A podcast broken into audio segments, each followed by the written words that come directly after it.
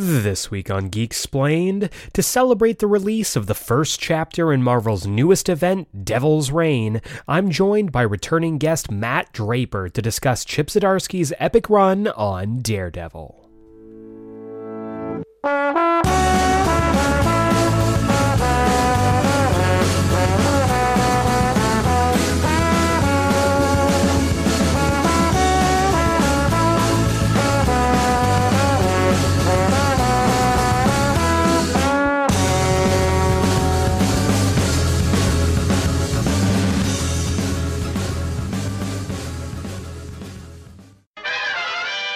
Welcome back to Geek Explained. I'm your host, Eric Azana, and today's episode is a giant sized discussion, recap, and retrospective on the epic 36 issue Daredevil run by Chip Zdarsky and his many artistic companions.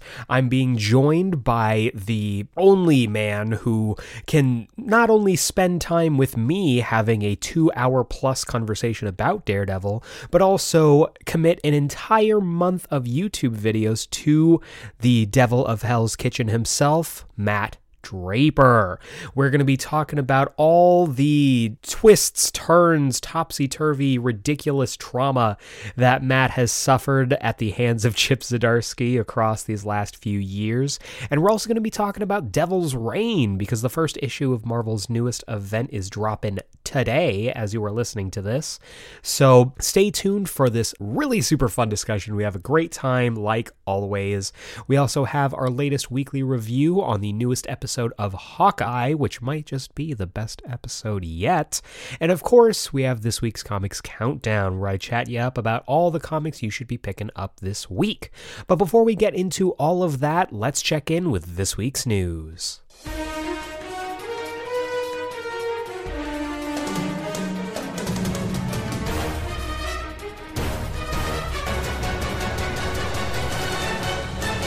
All right, guys and dolls, let's talk some news. We have our four categories film, TV, comics, and miscellaneous. I'm going to start things off in comics news. Uh, two pieces of news I want to talk about. The first of which is very serious, very important. Um, so I wanted to just start us off with it. I think it's something that rocked the comic book community, and it's something that if you are a comic book fan for any stretch of time, uh, does in a way affect you.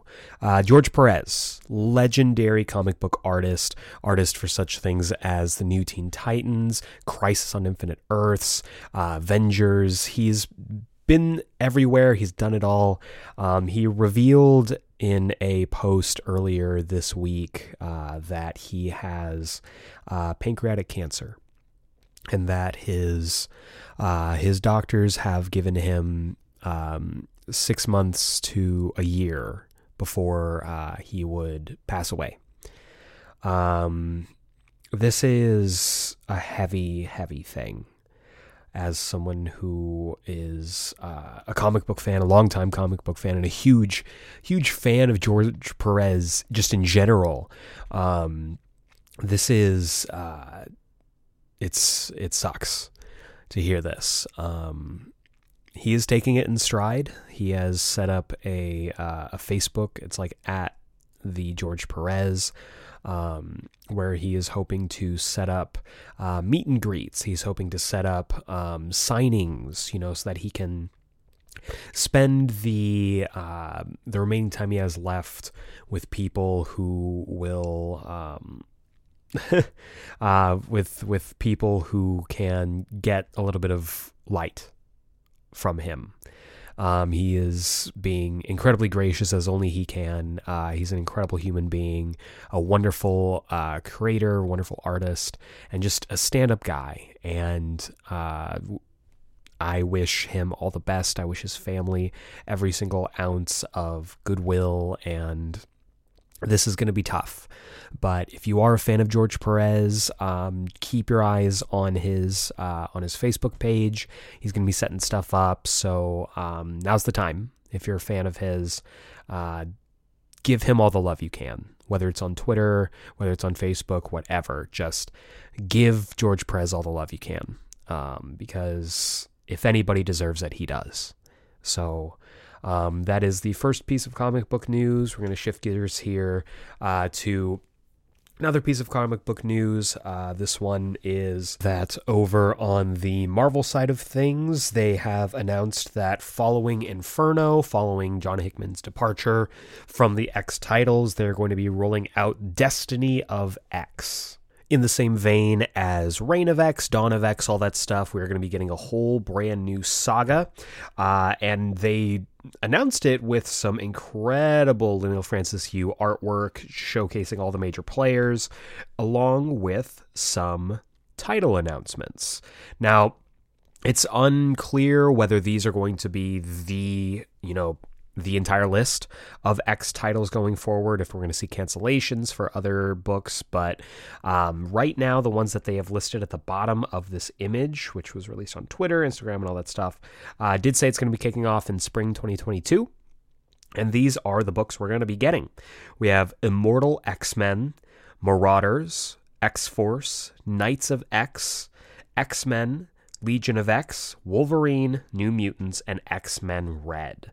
So they are paring down. We are going to be getting just, what is that? Um, uh, four. So nine books. Nine books total in the X Men line, which I feel like is less than we've had.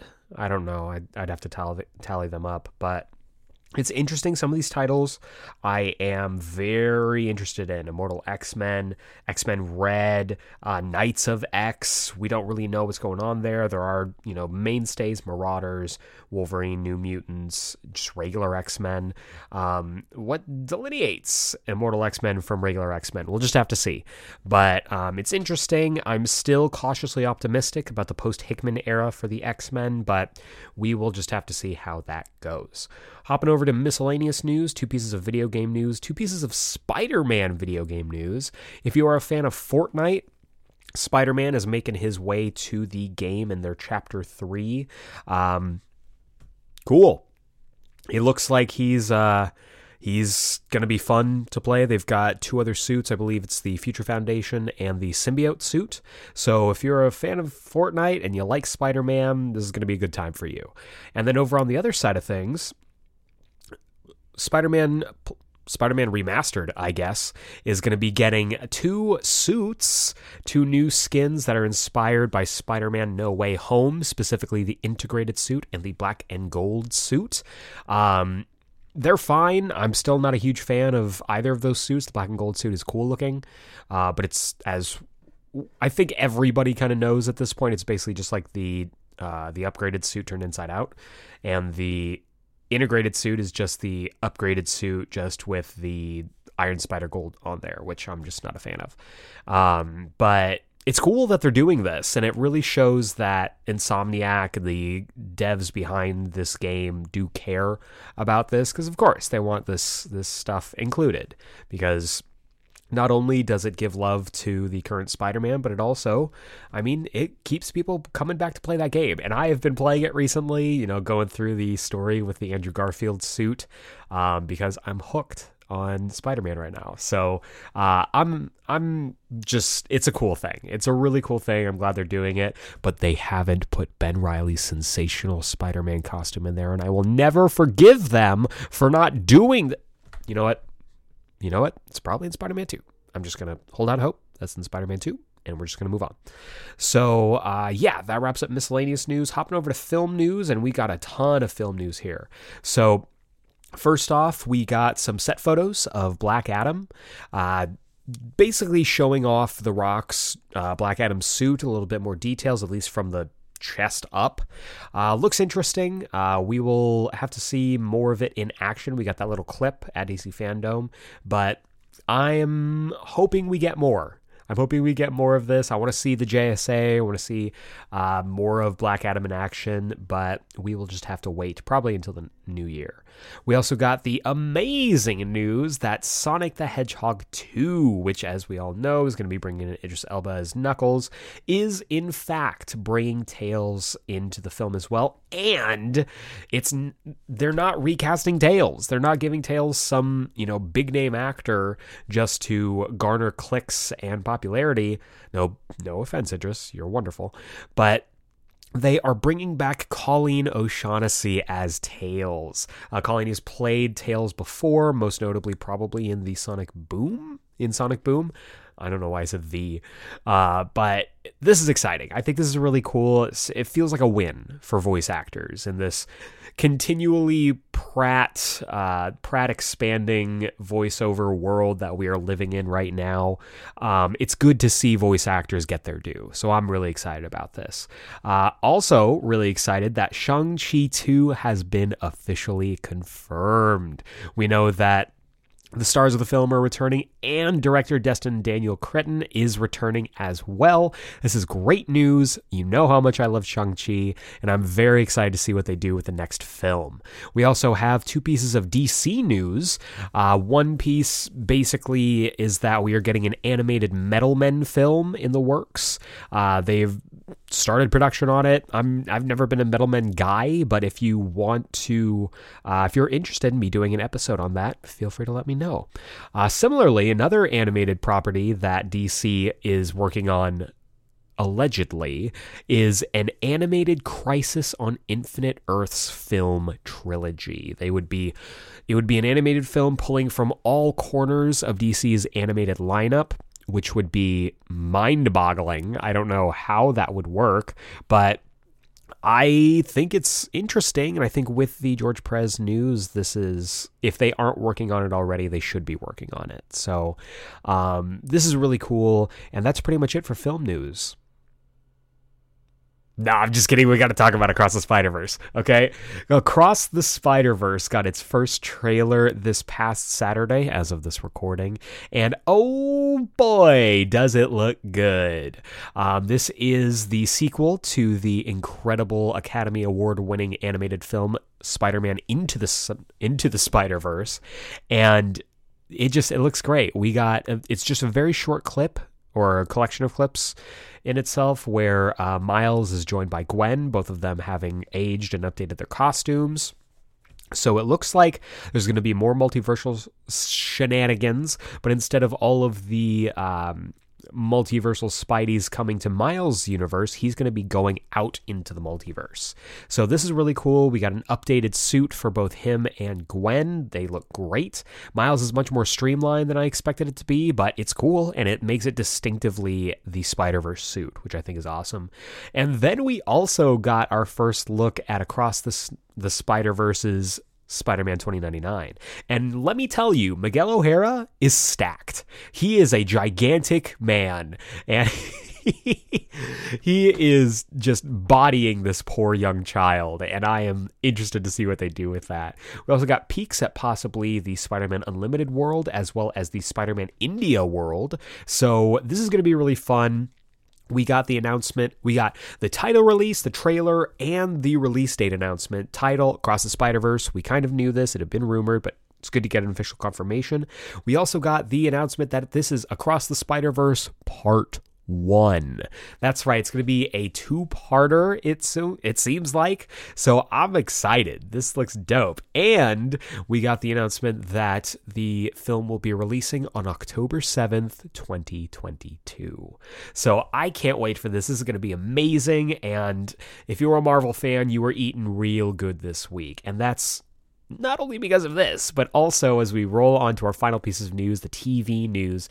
Kevin Feige Kevin, I gotta wear a ball cap at all times, Feige, was uh, being interviewed by Cinema Blend's Sean O'Connell, and during the interview, the the um, the topic of Daredevil came up because, of course, everyone realizes it's Dare Summer, and he was asked, you know, if Daredevil is brought into the fold of the MCU, will Charlie Cox be the one to play him? And Kev played it cool, steely eyed, and looked into the camera and said, If you were to see Daredevil in upcoming things, Charlie Cox, yes, would be the actor playing Daredevil. Though he kept it cool, he kept it, you know, loose, and he said, Where we see that, how we see that, when we see that, remains to be seen. So, everybody put your lighters up. Charlie Cox is confirmed to be Daredevil. Save Daredevil is at least most of the way to being successful.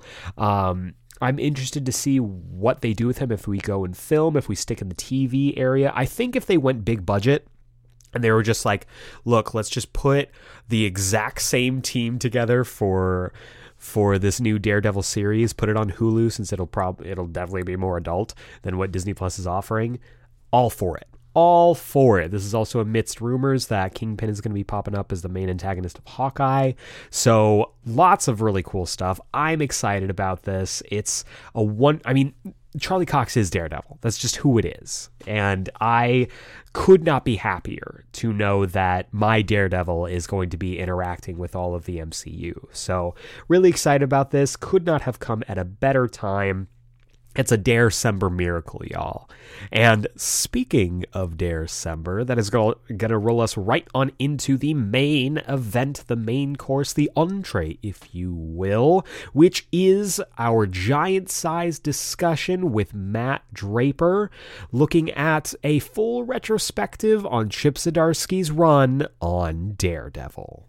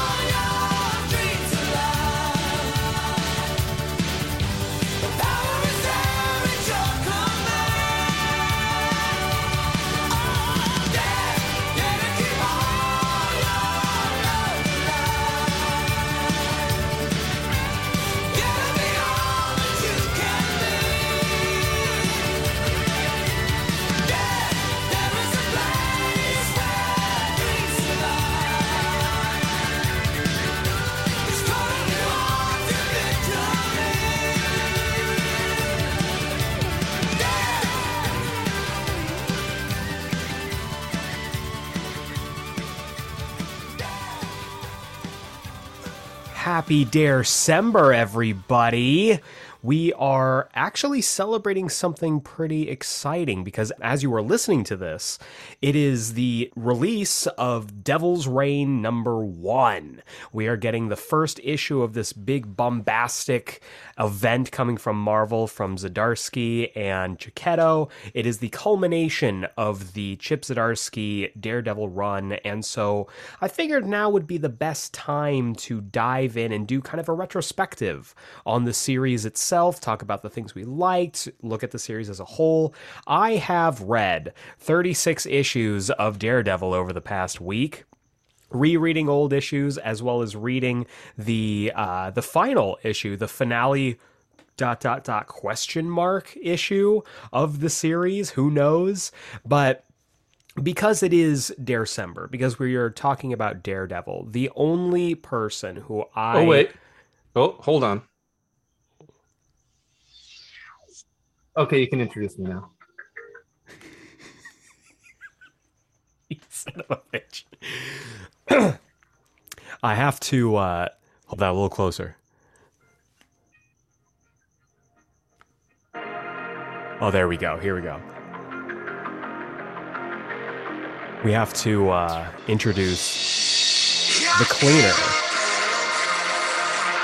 the best bout machine, the reigning, defending Fogwell's gym champion of the world, the Kenny Omega of Comic Tube, Matt Draper himself. You gotta, you gotta have the beat drop. Then we get the pyro.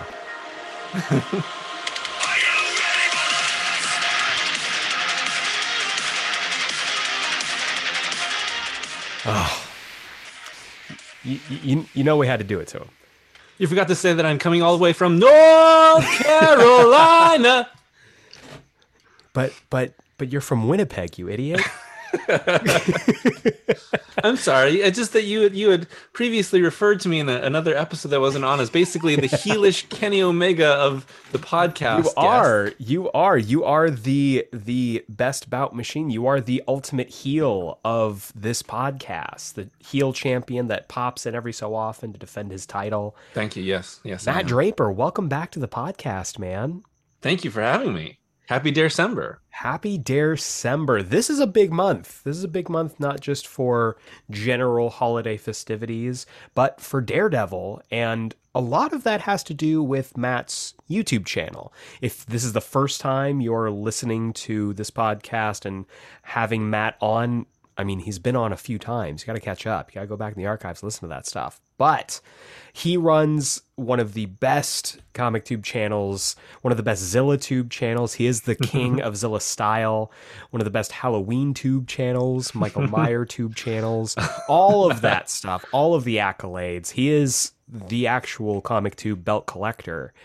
And this uh this December, like for the past what three years? at This, is the third one. This is the third is- one. Yeah. We are celebrating Dare December, where every single week he's dropping a new episode focus or a new video focusing on a different aspect of Daredevil's comic book exploits. And Hmm. if you subscribe to his Patreon, I'm gonna do gotta do the quick plug. He is doing Oh, yeah. Patreon plug, plug. exclusive reviews as well. So get in on that. It is the most wonderful time of the year. Matt, we're here. We're talking about Daredevil. Have you heard Yes, of him? Yes, we are. A little bit. Yeah. I'm slightly familiar. Uh, he can't hear, right? Yes, correct. Correct. Yeah. Wonderful. uh, I know. Third December in a row, and I decided that every year has to be bigger than the last year. Every single one. yeah. So I don't even know what I'm going to do for next year, but we'll get there when when we get to it, right? You you just have to do a full on, you know, month long stream. Just- No just- breaks. I guess it's like a video every day, right? Like video 31 days every a day. day. 30 Oh my god. Can you imagine 31 days of Daredevil? If they were two minutes long each, I think I could do it. I th- I think it's possible. And it's just half of them are just vlogs of you running around in a Daredevil costume just around your neighborhood. Mhm. Hitting someone with the billy club. oh, what the hell, man? Like I think I think we've we've stumbled onto Dare number 4. But it is currently Dare number 3.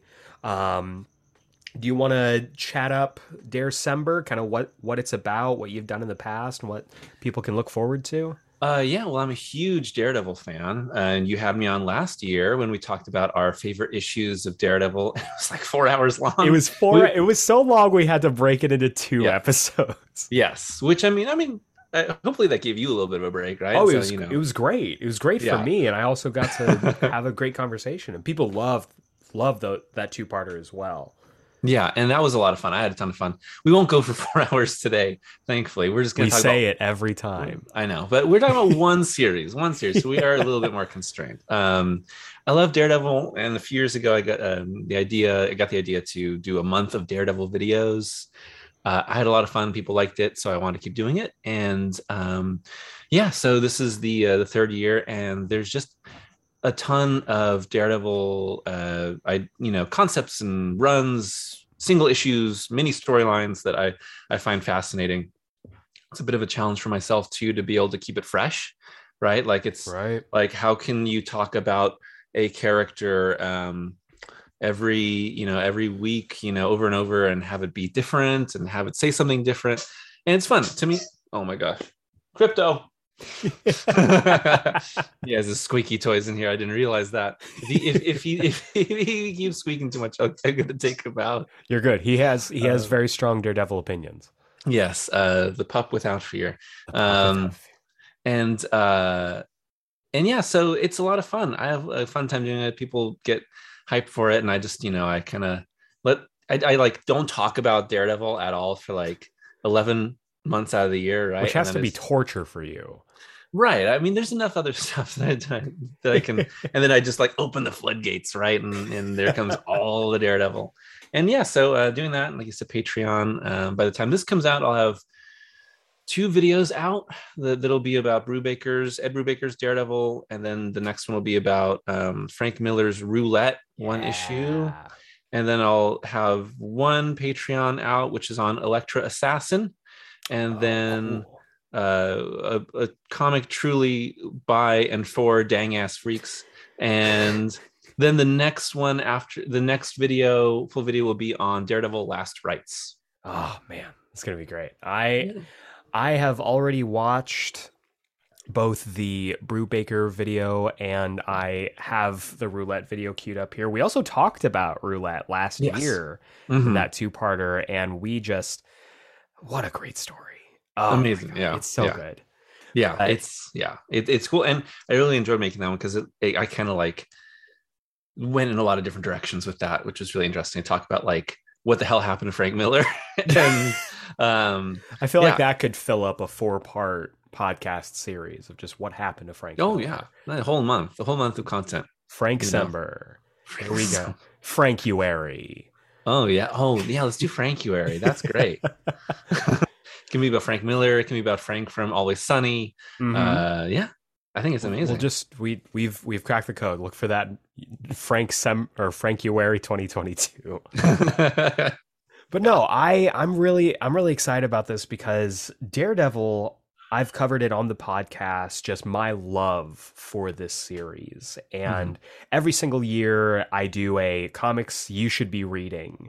Top 5 comics you should be reading every year and it has slowly crept up the rankings every year and for 2021 it nabbed the number 1 spot. Mhm. Um it has been consistently one of Marvel's best comics. Period oh yeah yeah for sure and it's interesting because I don't I don't know, you know, because I jumped on it way late. I jumped on it with issue 11 after they had already like hit the ground running with 10 incredible issues.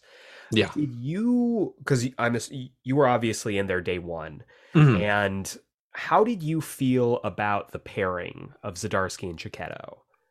Yeah. Oh, oh, I love it. I love I love the pairing. Um, and I think that they um they work really well together. I think one of the bummers of the series is that Checchetto doesn't do like every issue. Yeah. And like you, Checchetto's amazing. Then they had Jorge Fornes, who's great, Incredible. and he left to, to do Rorschach Mhm. um, with Tom King at DC. And then they brought in like Mike Hawthorne as their like official number two, who's really good, but he took Really, a really little, good. took a little while for me to get used to his style because he's a little bit more like cartoonish than It's very different for sure. But then every other artist that they bring in, I, not, not to name names, but they they're ass. Like I really don't like. like No, um the second volume It, I was just thing. gonna bring that up. That second like I, volume. i'm like reading the first first you know six issues and it's great and then like volume two starts i'm like ayo what um but they that did he did a, that person did a couple issues and then left. And but even then like they brought in some we'll get to it but like the latest arc yeah, had another artist. And i was like "Mm, it's fine, but it's not the same. It's not Yeah. the same. also they have a bunch of inkers. They keep bringing on a bunch of different inkers. In these last several issues again we'll, get, we'll talk more about it. There's like one issue with like three different inkers on it i was like not helping Yeah, It's it's like why helping. why are we under this this crunch, guys? I know like I know We're under- our main artist is like getting ready to do Devil's Reign and everything, but like why are we why is We're it un- taking a village to make a Daredevil issue? we're we're under event crunch i think is the problem yeah, right? that's- Is that- that's fair. is that marvel is like our big event december is devil's reign it's coming out on this day and like they were like we got to get the issues out like we got to get it out in time and i think they pushed these issues a few times and then they pushed it one more time and they I think they pushed devil's reign like one week because it's we're going back to back and um you can kind of see it in the art and i'm like mm, yeah. yeah But I mean, generally overall, what's been nice is that even with the varied art throughout the series, the writing has been consistent. Chip Mhm. Zdarsky has been killing it. And as someone who I kind of associate as more of like a comedic writer. Yeah. When it comes to it's all of his stuff is very I mean, even when it's like gigantic, like a world ending stuff, it still feels very low stakes. Like you look at his spectacular Spider Man run where there was a literal alien invasion. yeah And like it still feels like fun and happy and like you get Mhm. I mean, he- can absolutely do super dramatic stuff. I mean, look no further than Spider-Man Life Story, but like, Yeah. this run completely turned me around on my perception of Chip Zdarsky as a writer. Yeah, And I totally think agree. it's really interesting how it kind of pairs up with other writers who have written for Daredevil in the past. Are there any like are there any parallels? Are there any like cuz there are definitely Mm-hmm. things that are repeated in this run from older runs, Yeah, but Yeah. I think treated differently enough that they can still feel separate and not super derivative. yeah, totally. I mean, yeah, I mean, the biggest like echo is Daredevil in prison, right? But even Mhm. then, it has a very different flavor compared to Brubaker, right? Because Brubaker has following Bendis, and I guess it was, it was his idea for Bendis to end with Matt going to, to prison. Right? And so at the start of Brubaker's run, Matt is in prison waiting trial. Um, his I, he's been outed as Daredevil. He's he's in prison as Matt Murdock, and you know he's he's there and trying to get his name cleared. He doesn't admit to being Daredevil, and then in this run, he is in prison convicted as Daredevil, right? And no one knows that Daredevil is Matt Murdock. So it's a it's a flip and it really does change the perceptions of, of a lot and i think that Zdarsky uses that um, setup to interrogate a lot of questions about um, sort of superheroes being above the law and what does it mean to sort of follow the law? Is is the law corrupt? Is law enforcement corrupt? Like where is the intersection of like true justice and law enforcement justice Mhm. right? And that's a, a big part of like the first 25 issues of the run i would say is like Yeah. a major theme so it, it does echo certain things but it, in a very different way um i think that Zdarsky has said that his biggest influence is Ann Nocenti.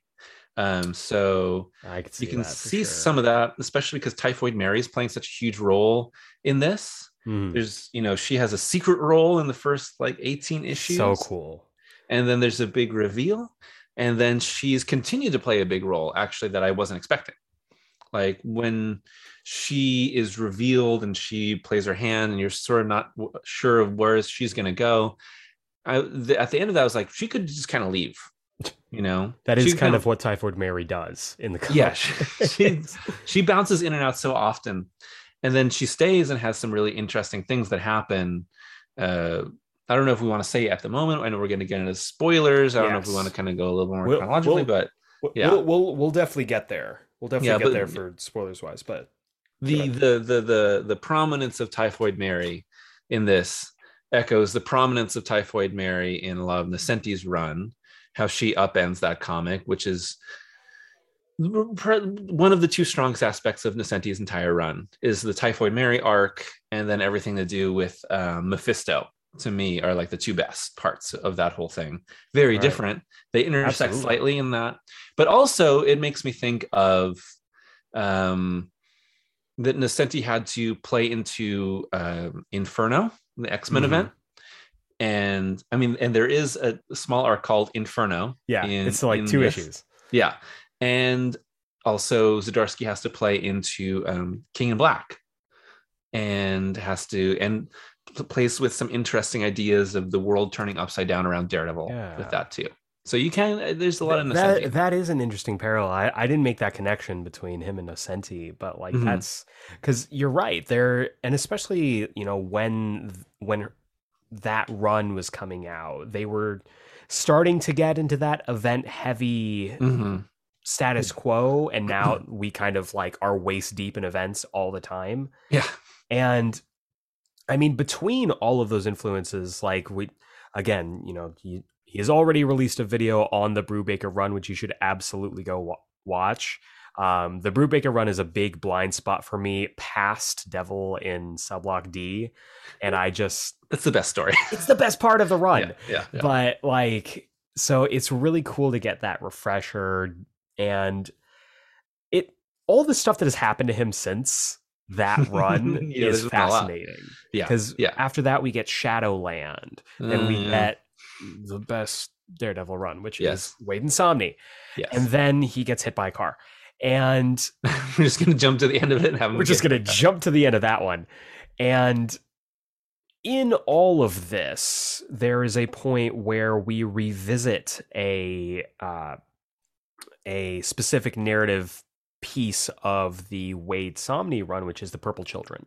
hmm And they get some kind of ridiculous power boost from just like like hyper empathy to reality shifting powers. I believe And- they have a machine they use. You know, I whatever. haven't read it in a while and I don't feel the need to, but Well, for for for total transparency, I am considering covering Charles Soule for the fourth video in this. oh, But at the moment, I'm looking at my timing. mhm, I'm like, it's like 40 issues. that's a lot. and I have I have to start rereading it now. And Yeah. am I going to cover like 40 issues for the run, or can I do all these oth- these 20 other ideas that wouldn't involve? I mean, you could always do Shadowland. You know what? Shadowland is going to be video number one for December 4. Oh, spoiler! That's Spoilers! He's dropping it now. That we're kicking off December 4 with with, Oh my god! with Shadowland. That's going to be What a dark day that will be, figuratively and literally. yeah. Maybe we're going to go dark and then we're going to come out like through the the whole month. Right? We're going to go wor- like worst and darkest to like brightest and best or something like that. See, that's that's how you do. That's how you do bigger and better for December Four. You just you have a plot line for you, the creator. We You're have like- a bit of a we have a bit of a plot line for this year. We have a bit of a I'm- piece piece them all together. Cap it off with Dare December video number five, which I think you can guess what it is. Very excited about it. Very. and then I think they're it. all gonna kind of kind of come together. They're all gonna gonna be great. together. All right. Oh man, yeah. I again, I already said it. We'll plug it again at the end. December, go watch. But Charles Soule, Purple Children, erasing everyone's mem- memory of of Matt being Daredevil. Daredevil, and now everything is sort of fine in the world of Daredevil, except he, you know, gets hit by a car and survives and has a fever dream. But from here on out, I think we're going to go ahead and throw up that spoiler warning because we are going into full on spoilers for this run. From here on out, if you have not read this run, do yourself a favor, go read it. I've been talking about it for years at this point. You need to jump on it. And now's the perfect time to catch up because Devil's Reign is coming out this week. You need to read this series. But the way that I've got this set up, right? I, because I am who I am as a person, I have this run separated into three chapters, right? 3 overarching chapters for the series, and the first, uh, the first chapter that I have is Devil No More. So okay. Mhm, mhm. this is this is going to encompass issues 1 through ten, first two volumes of the series and we start things out fairly i mean paint by numbers when it comes to daredevil he's patrolling he's doing his thing he's recovering which is important he's recovering from his near fatal accident he's missed a step he's a little rusty and we kind of kick things off with him botching the uh botching stopping a robbery which ends Yeah. up in the death of one of the robbers accidentally Mhm. And- hits his head on the back Yes. of a wall. yeah just knocks his head in the back of a wall heavy contusions dies on the way to the hospital and it's fascinating to me that Zdarsky decided to go this route because death is not a stranger to Matt Murdock Mhm. not even close. He is almost constantly surrounded by it. But it's interesting to me that he decides to go the direction of Matt now has to question his entire choice of being a superhero because this guy was accidentally killed because he was probably out on the streets, you know, sooner than he should have been, recovery wise. Mhm. Um, how do you feel about the the start to all this, man? Because this is like right away, it feels like a different Daredevil story than we're used to. Yeah. It is it's it's shocking, right? Um for for something of such like real consequence to happen in a story like this and it really sets the tone but it, and it sets the whole ideas that are going to be at play. But to have um yeah, to ha- it because there's been a lot of there's there's a lot of stories of like is Matt going to give up being Daredevil? What is he is his questioning of the role is a lot that happens in a lot, right? yeah, to have him be responsible for the death of someone um the you know, not some big supervillain, right? Where because a lot of times it's like, oh, maybe the superhero needs to kill this supervillain to save the world, save someone, right? And this is like this is just a normal, you know, bodega robbery. He accidentally, you know, he he like elbows him, the guy falls, and this is a normal guy, right? Yeah. So it, it's shocking. And the first like arc, um, he doesn't even find out for like a couple issues that this this guy died. Um, because he's so tired, messed up that he doesn't even he's not even seeing the news. And then eventually he finds out he's like, Oh, I must have been framed. I didn't do that. I right. I love that.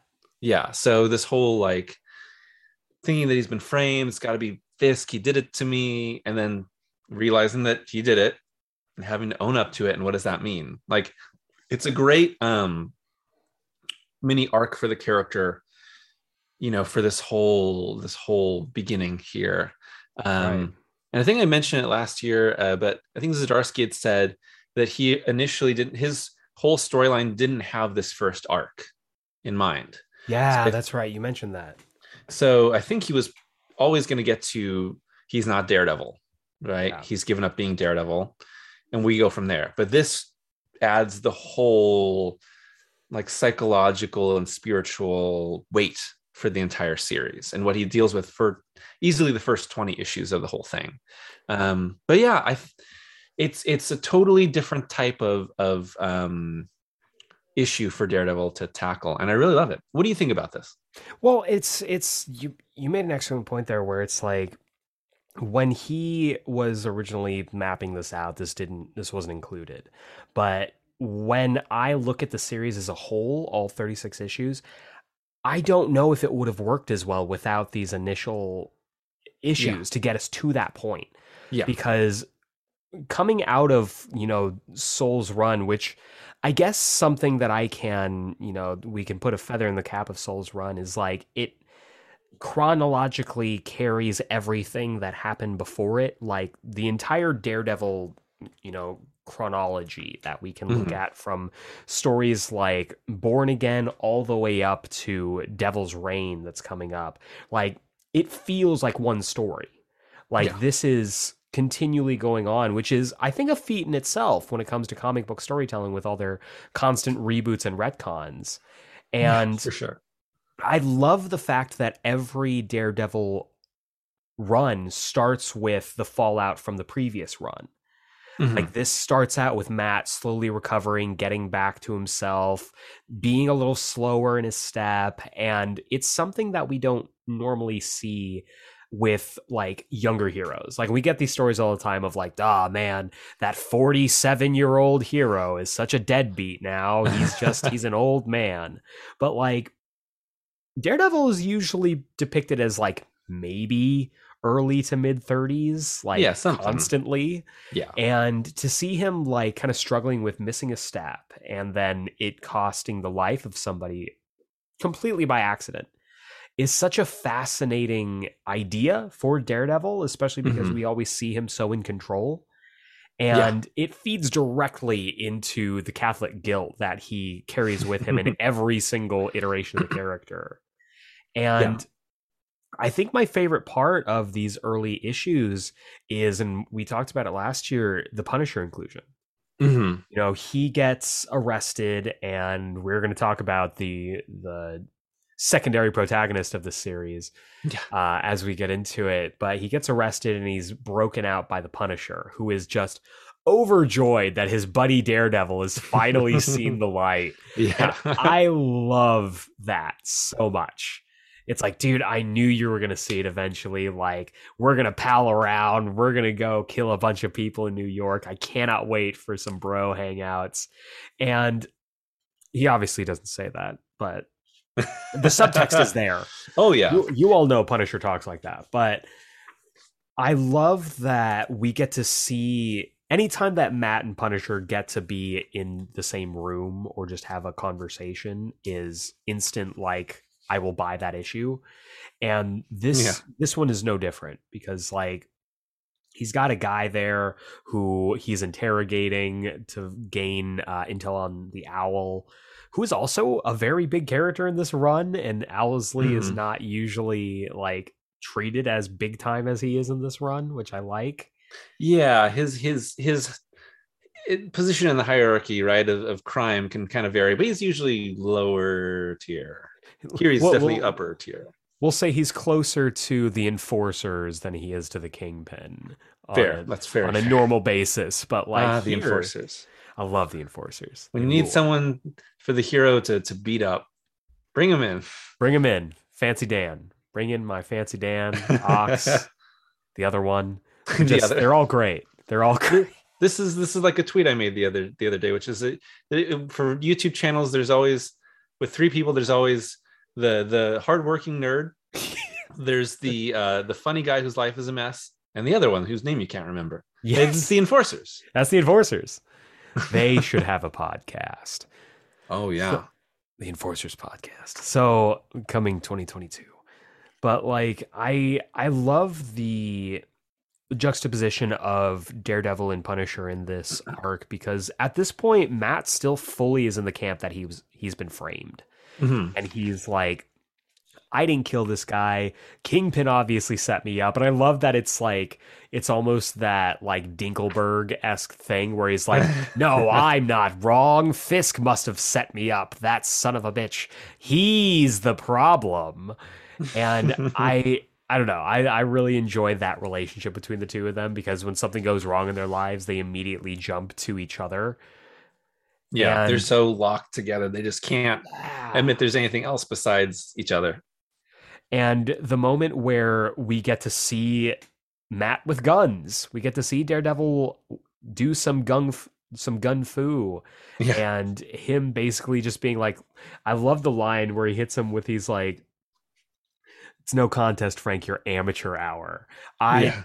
Uh, with with all of like the discourse that's been around like Punisher as a character for the past like two years, you love to see it. You just Oh, yeah. love to see it.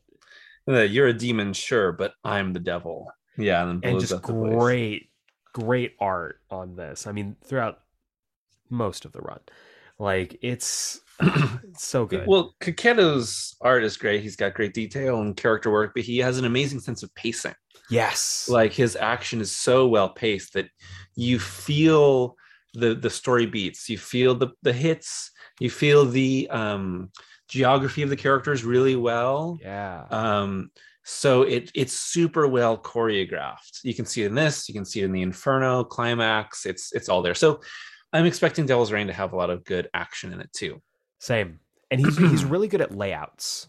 Like Mhm. you immediately like you know where everything is in a given scene.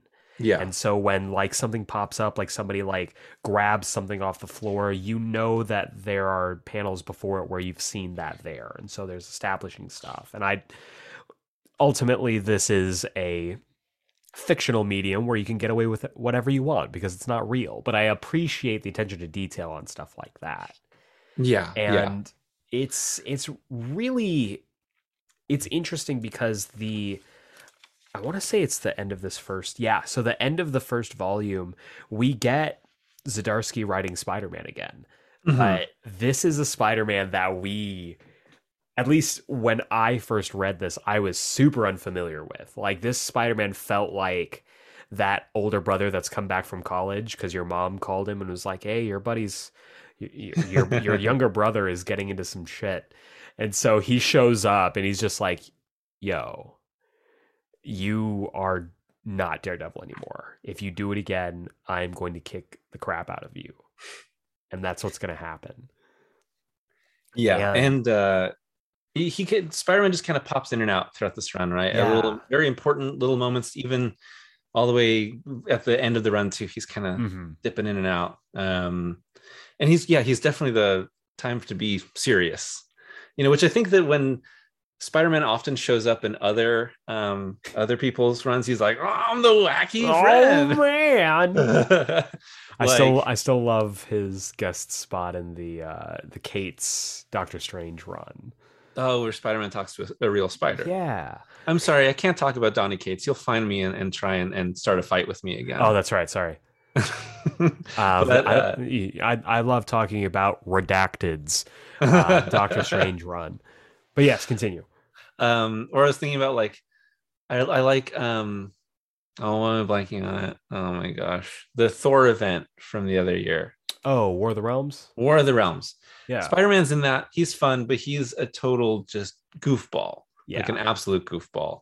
Where he's he's like, this isn't Deadpool. Like, why is he why is he acting like this? Where he's like, I got a fancy helmet and a shield and, and that kind of thing. that that is one of the best tie-ins for that event, though. It's so good.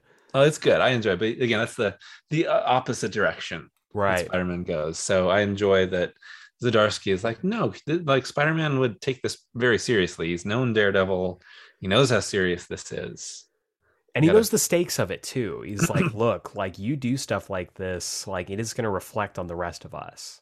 Yeah. And Yeah. I love that throughout the run, but especially like in the early parts of this, there is a big focus on perception of street level heroes. hmm Like they're the ones on the ground who people are dealing with mostly. And so they almost have to hold themselves to a different standard than like Mhm. the heroes who are like saving the galaxy Yeah. on a day to day basis. yeah. Thor is off, you know, fighting gods and intergalactic threats and all this sort of stuff. And And I mean, even Iron Man too, because he's Mhm. he's still a human guy, but he's you know an Avenger, and like whenever you see him, he's always coming from on high, and it's the perception of different characters. I think it was really interesting. And speaking of perception, perception is everything. With I think the secondary protagonist of the series, which is Mhm. Detective Cole North. I love Detective Cole North. yeah, he's so great. Um, again, whenever there's a lot of supporting characters in Daredevil who've been built up over the years, and every um, every writer kind of picks and chooses, right? Where it's like, well, of course you got Daredevil, and then you've got uh, you've got Foggy, right? Right. You'll have Ben Urich to, to to varying degrees. Like he's not really a factor in this run at all. There's like Yeah, he pops really. up for like a like a couple pages in Inferno Yeah. and like that. yeah, I don't I don't think Zdarsky's that interested in Urich, uh, which is fine. He's in plenty of other stories, and so you get those, and then you have your all your other characters that can cycle in and out as long as they're not dead. You know, they're not the five different women that have died. Um, Who've been paged, as you paged. eloquently coined. In that first video. I love that. it's true. It's true. Thanks, Kevin Smith. Um, and so you can you can bring them out, Eh, but then everyone usually brings in one or two new characters, right? And you're always sort of wondering, like, what will this new character kind of what will their dynamic be? And having Cole North be the the um antagonist basically to Daredevil, this detective who's like Daredevil killed a guy, I got to bring him in Yeah, and he just beat the hell out of him right I love that little duel in the street with all the cops great. watching. yeah oh yeah i love that with and the fallout of like so you just the the the chief of police is like so you decided to fist fight a masked hero in the middle of the street while everyone watched um and you thought there were going to be no repercussions for this. yeah. And that's well and that's like the interesting thing about the run is that there are repercussions that there's legal repercussions and personal repercussions and things like this. So like you did this in a world where there is law enforcement and prison and cops so things are going to like react yeah. you know And- you don't exist outside of it and you could al- i mean you could almost call this run truth and consequences like because Mhm. like there's there's such a heavy focus on the reactions to everything like Yeah. if something happens immediately like the a plot is like everyone reacting to it the repercussions that have politically legally personally and Mhm. there's a big focus on that especially with the cole north character Mhm. and i kind of got this like idea reading you know rereading this first arc where i was like this is like if shiny new you know jim gordon popped in and batman was in like year 10 instead of Yeah. like them like coming in around the same time where he's like Mhm. what are you guys talking about like he's a criminal yeah guys yeah And- i love that and this is the most like Gotham City New York has ever felt to me. Yeah, I can see that. And I mean, obviously, it's translated. Zdarsky is doing some great work over at DC right now. Absolutely crushed a Justice League run. Little Justice League mini that was really, really good. But I think this perspective of having Cole come in and be like, look, I have a set of principles. I see the world in black and white. You are wrong or you are right. You are either a criminal or you're justice. And I'm going to focus on justice. And I kind of love that, especially in the second volume, we get mm-hmm. to see him kind of war on Spider Man. Oh, yeah. Yeah. A and very poor, poorly thought out undertaking. Really, really poorly done just because he just he cannot catch this guy to save his life. He can't. He just, he's just not equipped, and we get to see like after at at the conclusion of the first arc, um, not only has Daredevil had to hang it up essentially, but we also see that Cole North is realizing how difficult things are here. He's yeah. realizing that New York is not like Chicago. It's not the way that he was brought up and the um their perspective that he has on justice and on you know the law and on what's right is incredibly morally gray in this new setting mm-hmm. and as he starts to learn throughout the second volume which i would say focuses on Cole as much, if not more, than than Matt, we get to see him realizing how deep in he is. You know, there are cops who are incredibly crooked who, you know, follow him home after like his involvement. They beat the crap out of him in a park before he's saved by the Owl's men. Yeah. And it's they just put his they put his partner in the hospital. Yeah. Yeah. And they're like, we are going to push you out of this city and that's just what's going to happen and even after like he gets you know saved by the owl's men he's the very next issue he's in the hospital and he's like telling them what happened giving him the names of the cops that attacked him yeah. he's so by the book and you love to see characters like this in these kind of stories because you at least for me i can't wait to see how they're broken from this like yeah I can't wait to see what shifts their perspective from being so rigid to being more fluid. Mm-hmm. Yeah, which is an interesting.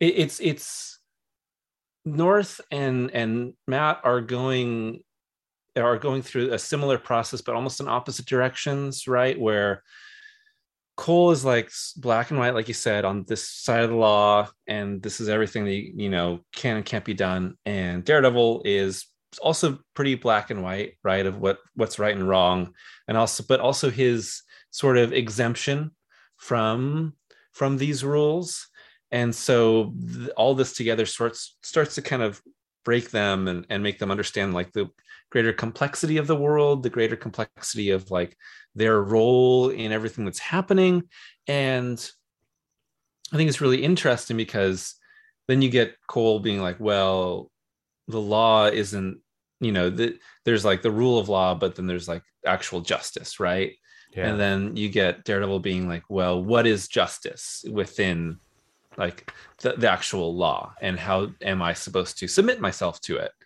And yeah so daredevil gives up being daredevil um, and then for the next several issues which is you know issues like six seven eight he's not daredevil anymore not doing anything.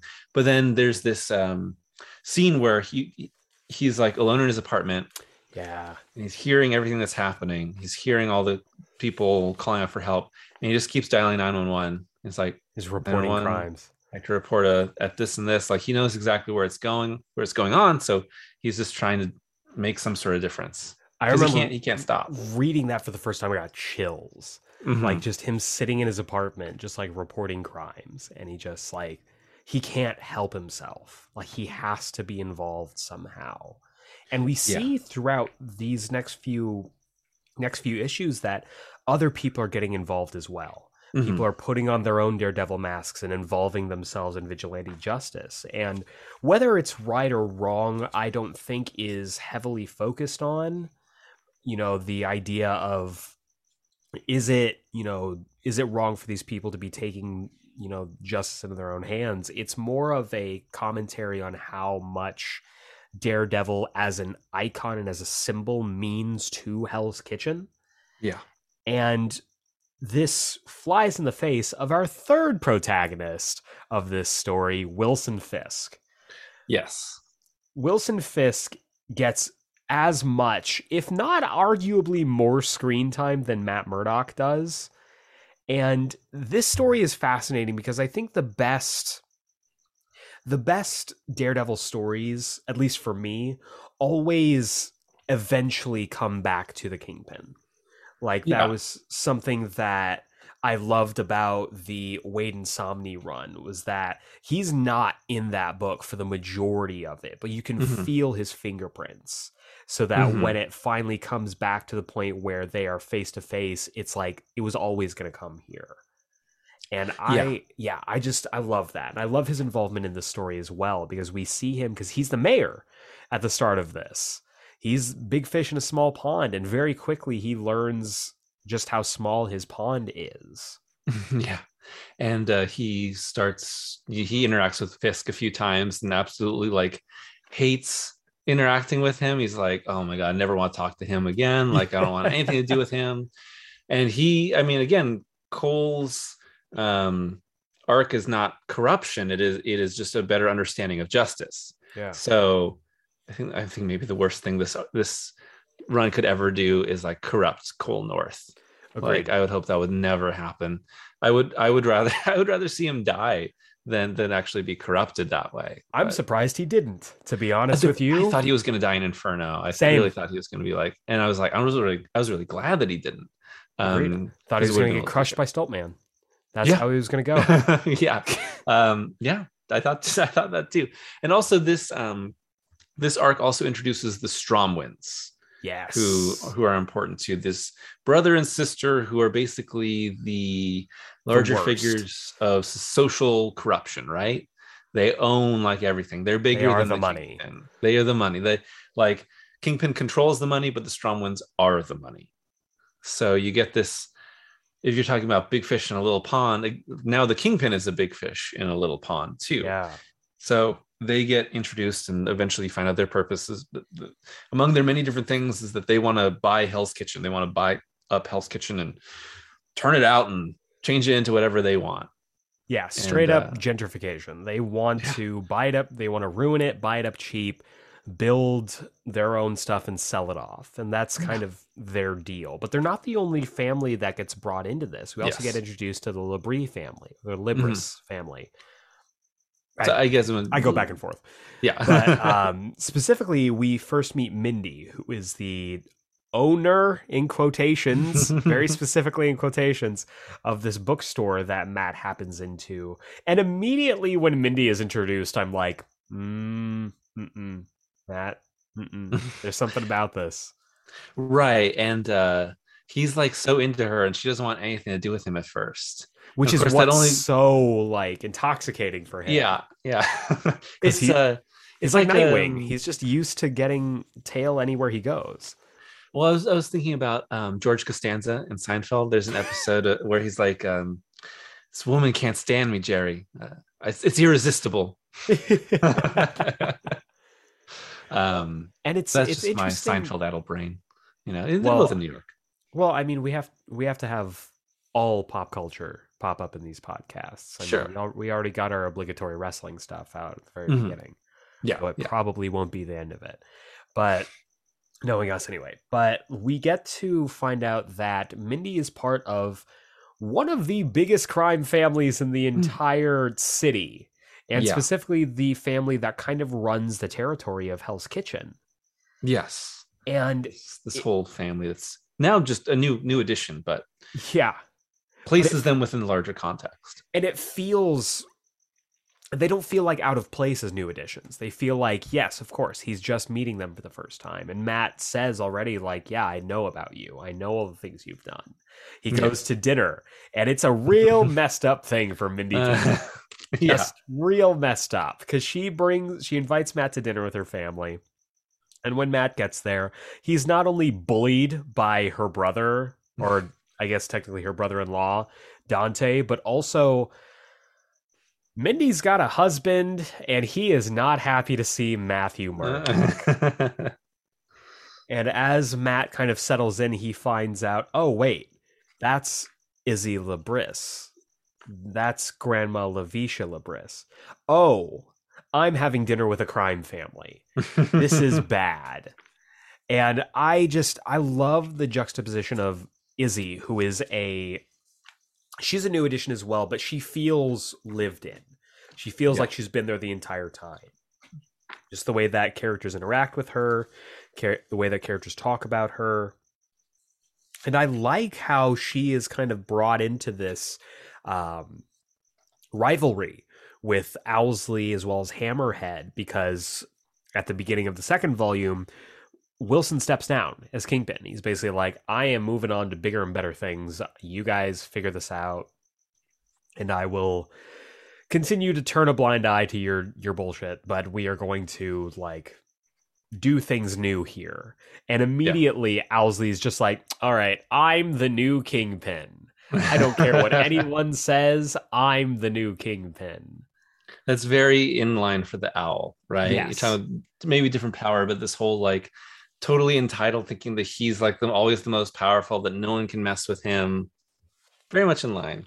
And yeah, so this the Libras family, Matt has an affair with Mindy, gets caught up with this, and then um, uh, eventually starts fighting crime again uh, because of this uh, boy that gets kidnapped. And so I, I do love the makeshift look. He just has his normal clothes on and he ties like a white scarf over the top of his face. Looks great, um, especially when Fornes draws it too. Agreed. And then we see this police corruption.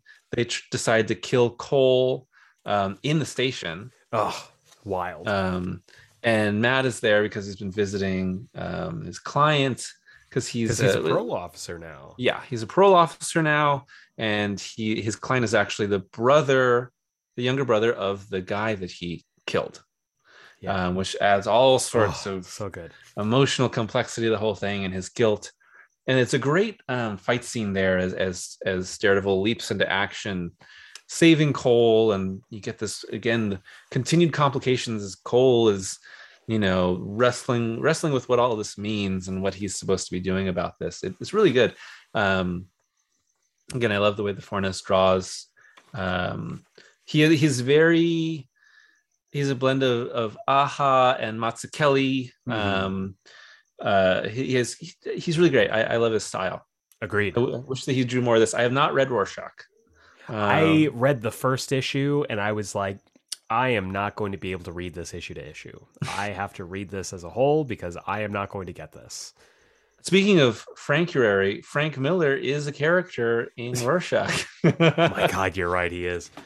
He shows up he's like hi i'm frank miller how are you He literally I don't know says why. that. That's that's the first page of Rorschach. Hey, Frank. hey, Hey, frank miller Frank. how, how's it going What Oh, think you know, just 9/11? celebrating you think, what do you- Frankuary. what do you think about 9-11 but throughout this uh throughout this first chapter we also anytime that matt is feeling lost as we've seen in different map media he goes to the church that he visited as a child and in several interactions he interacts with sister elizabeth Mhm. and this is a character that I remember the first time reading through it was like, who is this? Like, I know, I get it's Sister Elizabeth. Like, who is this person to Matt? Like, what are we? Yeah. What are we doing here? And as we get into the second chapter that I call "Running with the Devil," uh, good title good title Thank you, thank you. Uh, which is the way I have it divvied up is issues eleven through uh, twenty four. 11 through 24 okay makes sense how I, I divvy that up. And it shows that the city is being influenced by the absence of Daredevil. You know, we see that Matt wants to help, and he's realized throughout the first chapter that he can't not involve himself when it comes to, you know, stopping crime, dealing with that. And so he is encountered by Elektra. And let me just say this right out front Elektra, I don't think is ever drawn as gorgeous as she is by Fornes and Chiquetto or Chiquetto. I want to say this right. I want to say because I always say these wrong. I say It's every just in general. I say everyone's last name's wrong It's all right. until someone it is me. it is Chiquetto. Chiquetto, He's uh. Ta- Italian, I think, and uh, Chiquetto. Coquetto.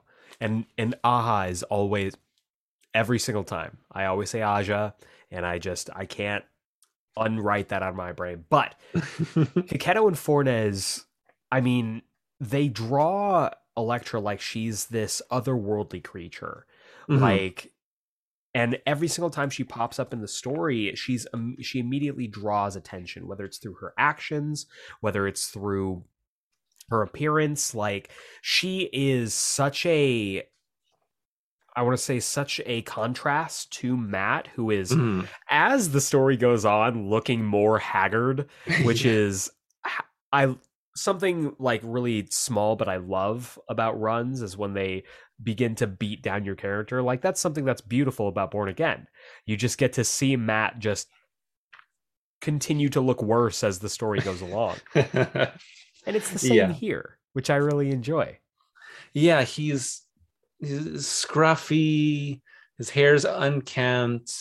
Yeah, he's not taking care of himself for quite a while. And she has this beautiful mane of hair. She's she floats basically like Yeah. through the panels. She's so graceful and and just perfect. And yeah, so she decides to take him under her wing, retrain him, right, get him back into fighting shape. And that's the idea, right? Of like Daredevil has fallen and given up. Now Matt has decided, okay, I can't be Daredevil, but I still have to make a difference. And to do that, I have to be like the best version of myself that I can be. So this whole retraining with Elektra, who at the moment doesn't initially doesn't remember that he's Matt. Yeah. Um, eventually does. Um, we get a Through reveal. shenanigans. Yeah, through, uh, she says because I died. Okay, all right. Well, whatever. It's like, yeah, she matter. does that all the time. That makes sense. Yes, and uh, uh, eventually remembers. and We get the reveal, um, and so they train to be better, and also to try and make a difference. Find out what's going on with like this. They kind of get on the tail of the Strom winds, figuring out what's going on with them. because they find out from you know listening to the police chief that there is some kind of edict that Yeah. cops don't go into Hell's Kitchen. yes, and as just right. a quick aside, because we mentioned the like the thrown together, um, not Daredevil costume. There's like one page that was in here, and then also in the like Marvel 1000 that was uh, also drawn by Fornes and written Mhm. by Zdarsky, where Matt is in this like red tracksuit Yeah, with his yeah. arms taped up, and I'm like, why is this not used more? This is a cool look for him. dude, put more superheroes in tracksuits. Put more superheroes in tracksuits, bro. I I I love the uh, tracksuit Iron Fist look. yes, I think it's so cool. agreed. Absolutely Yeah. agree. We if we ever see a live action Iron Fist again, put him back in the tracksuit. Again? I didn't realize that they ever did one. Uh, they were planning on it. They were Oh, planning they- on it with the success of Daredevil and Jessica Jones and Luke Cage, but they just decided not to because they kind of like just- Inhumans. They just What? decided not to do it after all. Inhumans. Uh, I'm, I'm only I'm only X-Men. I'm only familiar with the X Men. Yeah. Oh, okay. Okay. Yeah. All right. So um. I love. Yeah, I love the tracksuit look. I love the look that he gets with the stealth all black with like Yeah. the. it's and very season three of Daredevil like Mhm. look. This is still better than that season three look of Daredevil. I It like that. super but this- tactical. This, You're is right. really cool. This is really cool. He has like the Nightwing like Eskrima stick holders Mhm. like on Yeah. his back with like the shoulder holsters. Yeah, Cool look. Oh yeah. I mean, it's it's fun. I, it's fun to see this like not Daredevil look and what he's trying to do and what he's trying to figure out. Um, And it makes looks- covers like issue 16 really pop because you have like the red bandana on Elektra, you have the black covered, you know, covering his face bandana for Daredevil. It Um, complements really well. the covers by Tedesco, who uh, Julian Totino Tedesco, amazing. So the first good. twenty or so he did. Um, yeah, This one, the King, Yeah. the Kingpin cover for issue thirteen, yes, iconic. that that bloody yeah the, the his use of um i think it's it's watercolors. I'm not entirely sure what his media is that he's using. I mean it could be really great digital art but it looks amazing. I love what he does um, with with everything. And it's this sort of you can see the brush strokes right on everything and it gives it this great texture. And it really sets an interesting tone for the book because you know so much of this is about matt's faith right and his Mhm. his struggle with his guilt with his faith with his beliefs and they do feel to some degree like they could be um old you know um renaissance paintings to some degree ev- evocative of that But at the same And, time, they feel like almost like detective noir book covers. hmm yeah i mean like this one is so yes. Oh, the so all good. white the all white daredevil there's Oh my couple others God. i'll find Yeah. But amazing. So Tedesco's not doing the book anymore. Um, Which I bumped the mic. Try really try not to bump the mic, but I bumped the mic. I'm It's sorry. okay. It's okay. I bump the mic Um, all the time. And uh, it's unfortunate. I don't know what Tedesco's doing now. Usually, I, uh, I think he's doing the uh, the Action Comics variants. okay. I mean, I'm sure he's getting paid that money. So and they're incredible, I have to say. But Yeah. Yeah, in this in this chapter, the Stromwinds kind of become the center focus for everything, yes, right? Like we talked about, uh, they get on the trail of the Stromwinds because ultimately it's discovered that they are the reason that cops don't go into Hell's Kitchen. At the same time, Wilson Fisk is trying to up his stock. He's trying to move into the bigger market, the worldwide, the international market, because he's been he's been small time essentially. He's been just a citywide guy. Yeah. And now he's dealing with like governors and like all these people with like overseas assets. I love the dinner scene where he's like, "Well, yes, I've dabbled in spices and yeah, worked on and it's like that is a very pc way of saying that you deal in drugs and This i is- appreciate it which is a good callback because I didn't remember this until I was doing some research for another video. But um, his he falls from power in Last Rites in 300, and years later he regains power in Asia in the pages of X Men as a spice trader. That is his cover. oh that's amazing So yeah, so there you go. There's the spices. Uh, the spice must flow, as, as we all know. As from- we all know. Yes. and I, I wish he had like expanded on that though he's like yes i've dealt in spices when i dueled with the x-men You might have heard of them. might have heard of them they go to space sometimes. not often enough for my liking but but yeah i think it's really interesting because that dinner scene is fascinating because Mhm. we always see kingpin in this position of power talking down to people and seeing him like openly ridiculed by this guy tyrone God. is just every every dinner party has a tyrone. And he's always terrible. Yeah and it's like there's the the two sides where you're like i can't believe like wow like they're really like giving it to fisk. I can't believe that this is happening. And then at the same time I'm like do you know who this guy is? Like and then we find out he find gets to find out who this guy is because fisk brutally bloodily murders him in the bathroom. It's so good because and they pref they like yeah. they um what is the word they foreshadow it Mhm. at the dinner party where they're like yeah we've got our hands dirty here but wilson have you killed anyone? And you see him just like give this side eye and a little smirk and i'm like oh boy has he. He crushes people's heads like grapes on the regular. On the regular. It's like a it's like a routine thing for him and which is an interesting thing because I know like the he gets elected mayor, you know, kind of through corruption, right, through rigging it. But it is his totally idea. unlike the real world No, no, no, no. But uh, it get, gets to him to to try to separate himself, right, from from his past ways, and this is continuing that trajectory. And then he falls into this violence, right? He just loses it. it yeah It's a that the, when he kills him, it's the nine panel grid and like five of the panels are just blood splatter, right? And Ugh. it's very evocative. There's a lot of stuff like that, like that, and like of course with the death in, in the first issue, where you're like, I can't believe this actually happened. Yeah. Like, is Zdarsky is very good at making you think. Here's the limit of the comic. You know, there's certain lines I'm not going to cross, and then popping across that line real quick. yeah. But he Viol- doesn't do it like in a gratuitous way.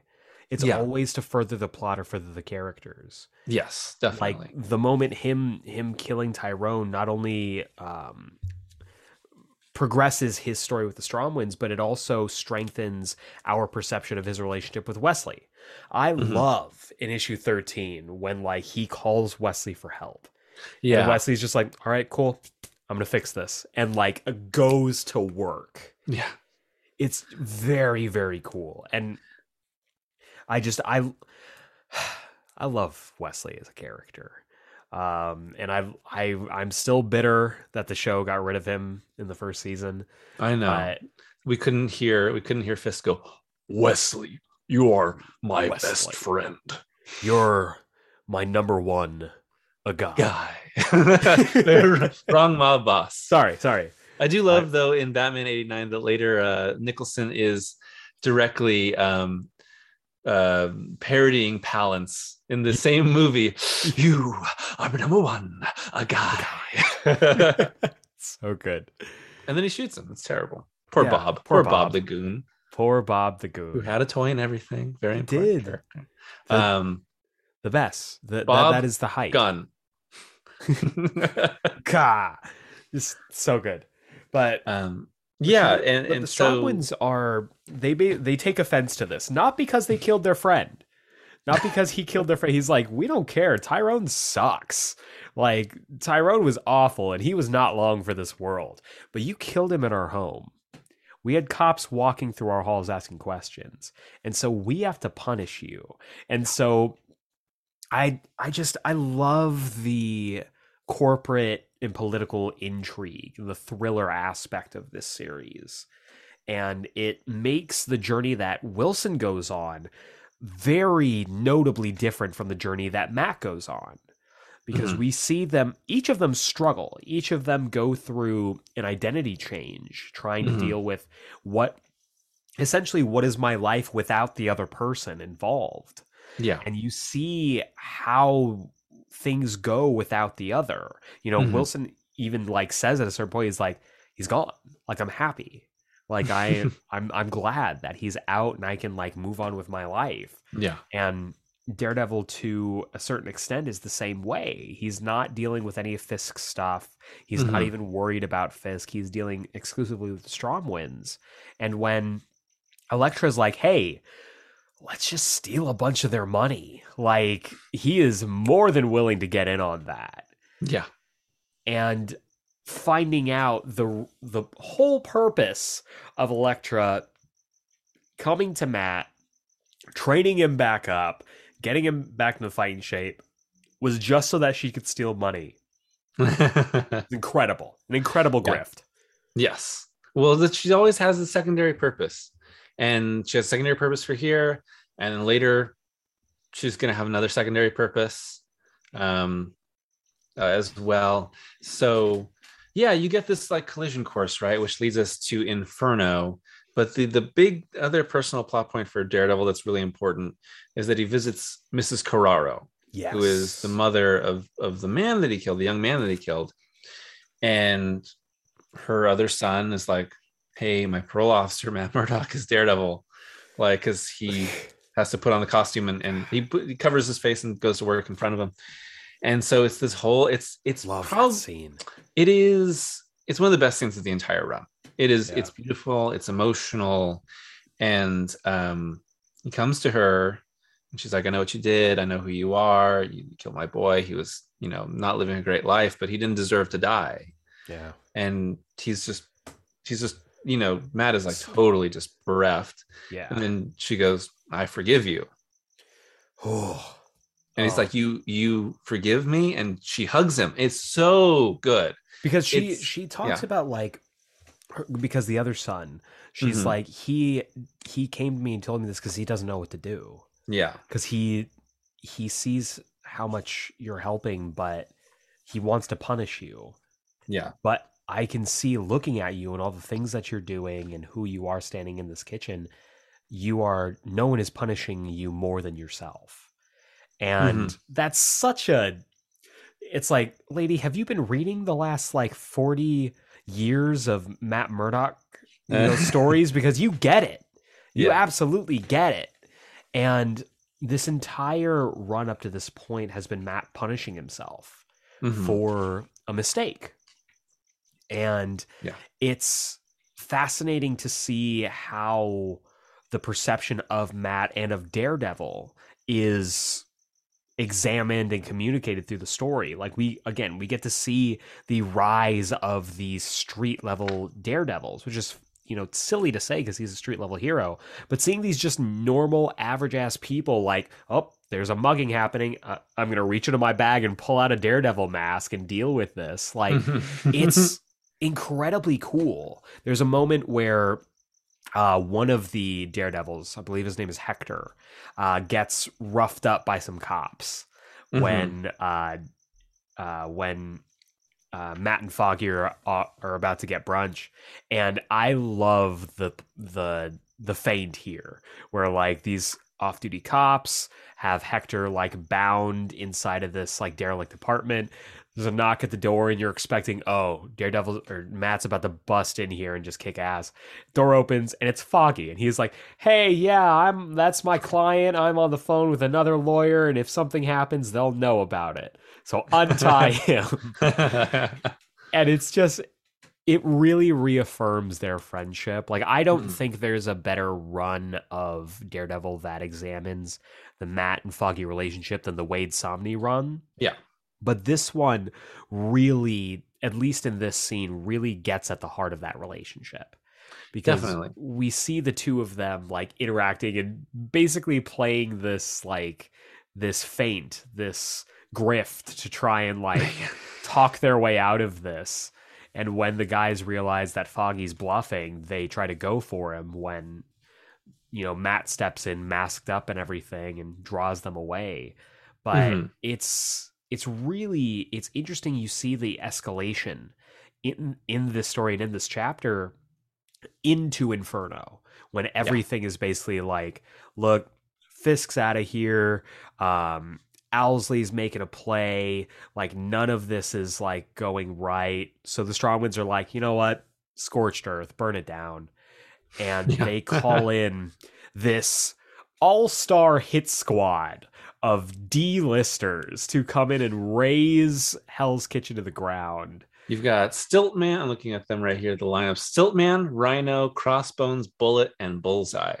And Bullet being in there again. That's an Nocenti character, right? So um, you can see all that. And yeah, and that. But you're like, oh, that's an interesting selection. And then you see like in issue 19, just the absolute terror they Damage they're doing. yeah that they're just like like a maximum impact squad right that they can just start blowing things up smashing everything Immediately. yeah yeah so um we talked we talked about this in our best daredevil issues so i don't know if we need to go into super detail but it is it is it's the culmination of the story of for the first 20 issues like Right. really the the first 20 issues are like a really full and complete story for Yeah. daredevil and this true. is the big action climax and specifically for matt to reclaim the idea of daredevil and become like the fully reformed hero right Yeah. so where we went from a daredevil who's having trouble fighting three looters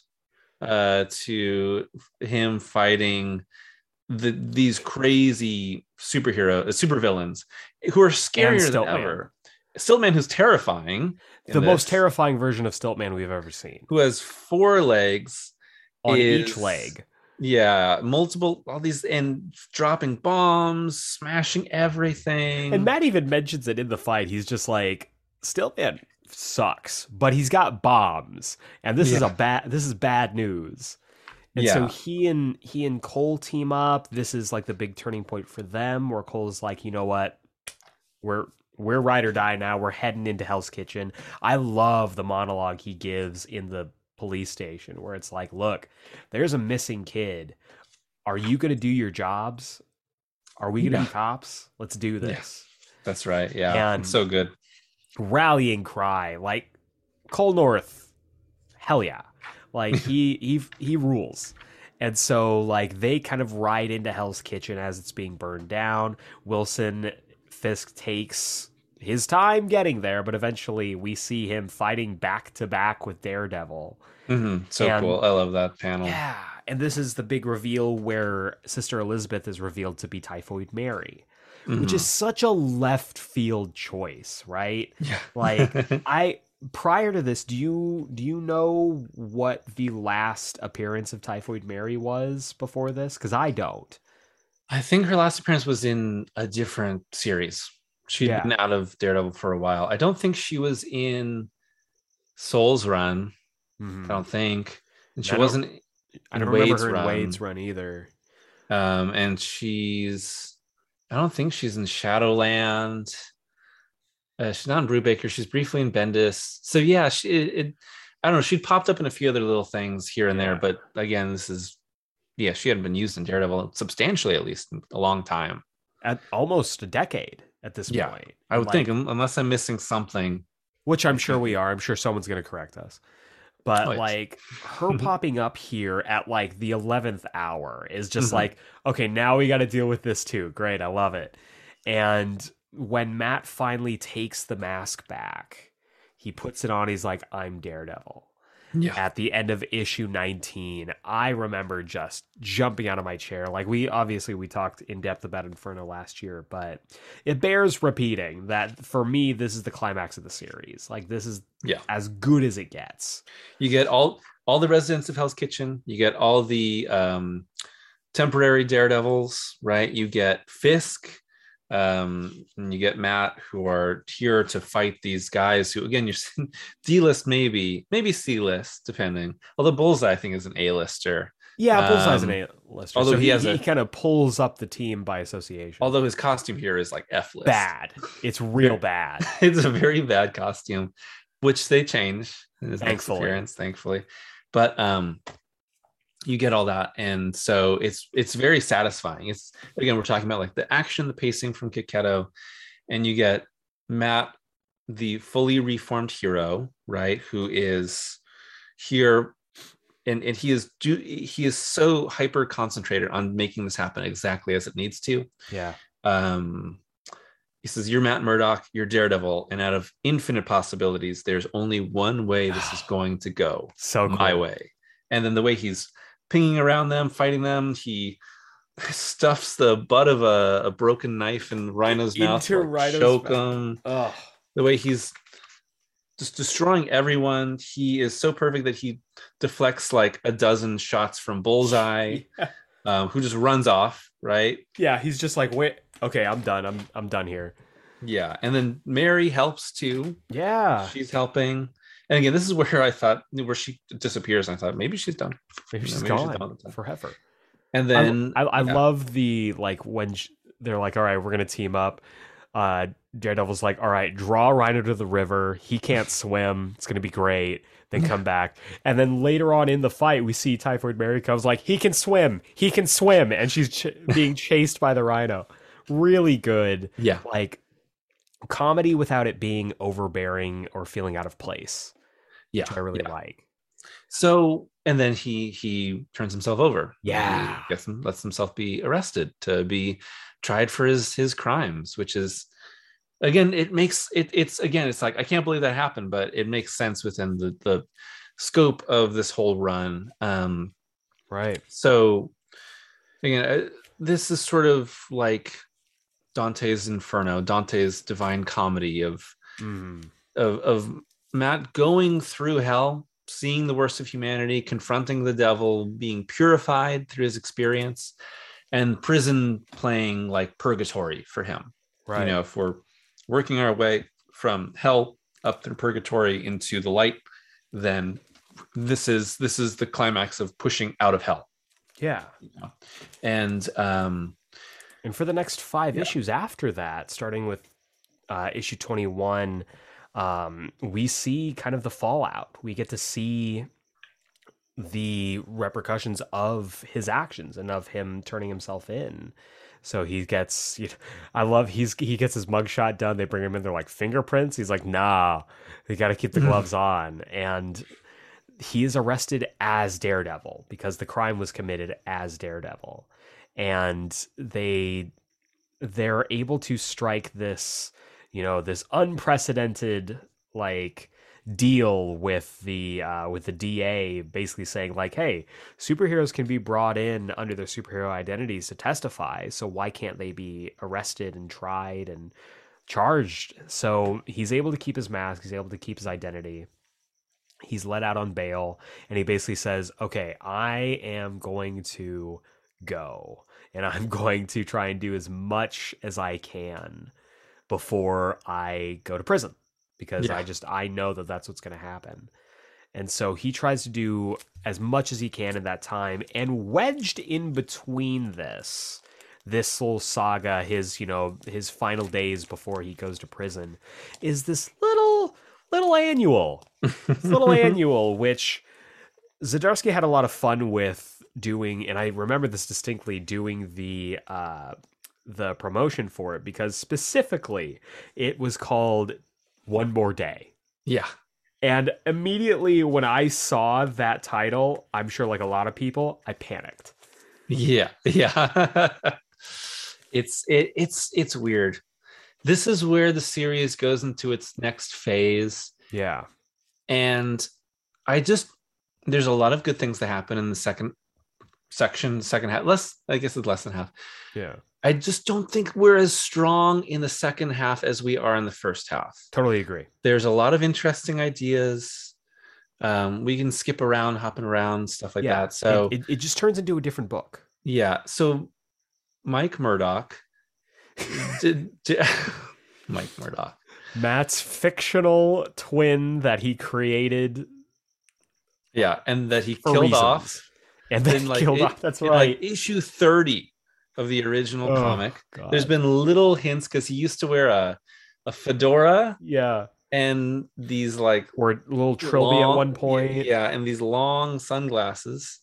Uh, and he's like, I'm Mike, Mike. Murdock. I'm Matt's freewheeling. Hey. Yeah, because he needed he's, to somehow... he's, he's my cousin Vinny for for Matt Murdock and there's like there's a little i think it's the end of the first volume of Waid's run the cover has him you know packing yeah, up and everything right. and he's holding the little head like the fake head with the hat and the glasses yeah. on it and stuff like that um and so Soule made us that that mike became a real per mike became a real person but not a fully real person you can he's hear like the excitement this, whenever he talks about Soule he's uh, like this this fake person. He's not completely real, but he does have his own body. But everyone knows that he's not real. He's like, so Matt's fictional brother came to life and he's alive now, but we know that he's fictional. He didn't really have a brother. uh, whatever. It, it's ballsy of of of Zdarsky to keep some of these threads running, right? Yeah. The Purple Children and, and Mike and all this sort of stuff. Mayor Fisk like keeping it going and again, it does fit with what he's trying to do, right? So right. in this one more day annual, Mike gets a hold of is it the Norn Stones? Yeah, he gets hold of a Norn Stone that and, the Hood was in possession yeah, of, and manages to make himself a real boy. And so now Matt Murdock has always had a twin brother. Yeah, and uh, they're gonna undo this by the end of this they run. Have to. Yeah, this they have to. Like, no, I'm not looking at this being like, how dare you change the sacred origin of Daredevil or anything like It doesn't matter. It, like, this this isn't you know this is comic books. Like, you want if you want to read like yeah. the first 600 issues of Daredevil, you don't have to force yourself to think like, where's Mike Murdock? You like you don't have to do that. Yeah. Um. So now he's real. Now he has an entire history. Now he's always been his actual twin brother, and he's teamed up because he he's not a great guy. Yeah, yeah. He's always been the black sheep. Freewheeling. Yeah.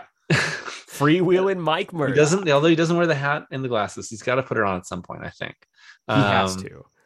He's teamed up with Butch, and Butch yes. is Kingpin's long lost son. Hell yeah! So we in we one see a in- Murdock and a Fisk working together. Which is a very interesting concept. And in one issue, Zdarsky goes retcon, retcon, like, uh, and it's like, okay, all right, all right, but Which is interesting because he had he Yeah. had layered that Butch Mhm. character in throughout those first 20 issues. yeah, like he's like, oh, here's a guy, he's working with the owl, blah blah, blah like that kind of thing. And you're like, and then he's like, oh, he's Fisk's son. You're like, oh, he does look like Fisk's son. I buy that. And um what I you don't realize until like the second to last issue is that Fisk didn't know he had a son. Yeah. So and he finds out he's like, oh my god, wait, what? Um and so interesting concepts. So we can kind of I think with the, the last 15 issues, let's kind of just smear it all around. Let's talk about yeah, yeah, yeah, here. yeah. So j- just for just for me cuz I'm I'm on my bullshit. Um chapter 2 uh running with the devil issues 11 through 24. Last chapter, chapter 3, issues 25 through 36 is down with the devil. And that's that's my that's my bullshit. I like it. I like it. But yeah, so like we do Return of Kirsten McDuffie also. gotta put that Yes. I was just about to talk about that. The best Daredevil love interest ever. Fight me. I, agree. I agree. love Kirsten McDuffie. Like the best. She's so, and I was so happy when he brought her back for this. And it's like, because of course they're trying to like do a trial. They're trying to like prove his innocence. They're Foggy wants to bring in the best lawyer, and they established in the Waid and Samnee run that Kirsten McDuffie is a hell of a lawyer. And Mhm. so the team of her, Foggy, and Matt Murdock, tonight played by Mike Murdock, yeah. uh, just is what a powerhouse trio for like a defense. Just on paper. Like incredible stuff. But we do get to see her dealing with like the fallout from Soule's Run, which Mhm. I will never forgive for breaking up. At least it didn't kill her. Thank was God. when the, the start of that run where I'm like, where's Kirsten? And Matt's like, something horrible happened in San Francisco. And I'm like, Charles Soule, where's Kirsten? you son of a yeah i i was needless to say very happy to see her back uh we get the you know daredevil's trying to make this plot of like okay i'm gonna have tony buy out hell's kitchen from under the Mhm. Stromwyns it doesn't work out some you know other buyer comes in he's like no i gotta go back out i gotta make sure hell's kitchen's in good hands and then at the trial he Mhm. finds out Elektra used the money she stole from the Stromwyns to buy Hell's Kitchen. She's so great. She's amazing. No matter what I think about the ups and downs of, of the second half, she's amazing. Zdarsky does she's the best part of it. incredible run on, on Elektra here. Uh, he's got her voice down super well. Incredible. She's yeah. a really complex character. I love the whole jump ahead a little bit that she becomes the new Daredevil. hell yeah. It's a it's a great choice. It it pushes the plot forward in really interesting ways because now we're going from Daredevil, the concept being embodied by these amateurs in Hell's Kitchen, to Daredevil being embodied by Elektra, who's decided not to kill and is going to try and embody the meaning of Daredevil. has her blunted size. yeah, a really cool choice. That this is how she fights, right? So she's Really just going to have to make it non-lethal. Um, the costume is so it's good. perfection. Yeah, Like we talk about like really good designs, and I think the the Checchetto uh, normal Daredevil design for Matt is really cool with the bandages kind of flowing off of him and like Mhm. the combat pants. But the Yeah. design for Dare for Elektra Daredevil is just it's it's chef's kiss. yeah, yeah. I love it. And one little thing, because you talked about the vo- the voice that Zdarsky has for Elektra, every single time that she says his name, Matthew, I can only picture Elodie Yung how she says Matthew in the show. Yeah. Like, and it's oh, it's so good, so good. For all my issues with Daredevil season two and Defenders, she's she's a great Elektra. Agreed. did- she did a really good job, even and especially with working with like some of the crap that they they get- they put out on the shows. Yeah. Um, yeah. So Oh, I love also the the next. So Spider-Man comes in again at like issue twenty. Uh, no, issue twenty-one. That's when like Daredevil tells him like you're not my like moral authority. Go to hell. Yeah. And Like, then get out of my issues- apartment. Yeah, and then a few issues later, they have another talk where Spider-Man's like, "I'm sorry, like I need to tell you, like I killed someone once too." Calling back to Spider-Man versus Wolverine, um, which very few people talk about, but A we did talk cut. about it a bit when We we, talked about best Spider-Man stories, best single ones, um, and like, and then they they hug. It's an amazing hug, uh, and they they reconcile, they talk, and he's like you know daredevil feels like blessed you know he's like i should thank god for blessing me with great people in my life um And it's one of It's the great. best it's one of the best friendships in comics. Like Mhm. it doesn't get as much play nowadays. But Yeah. there was a time where it's like these guys were best friends.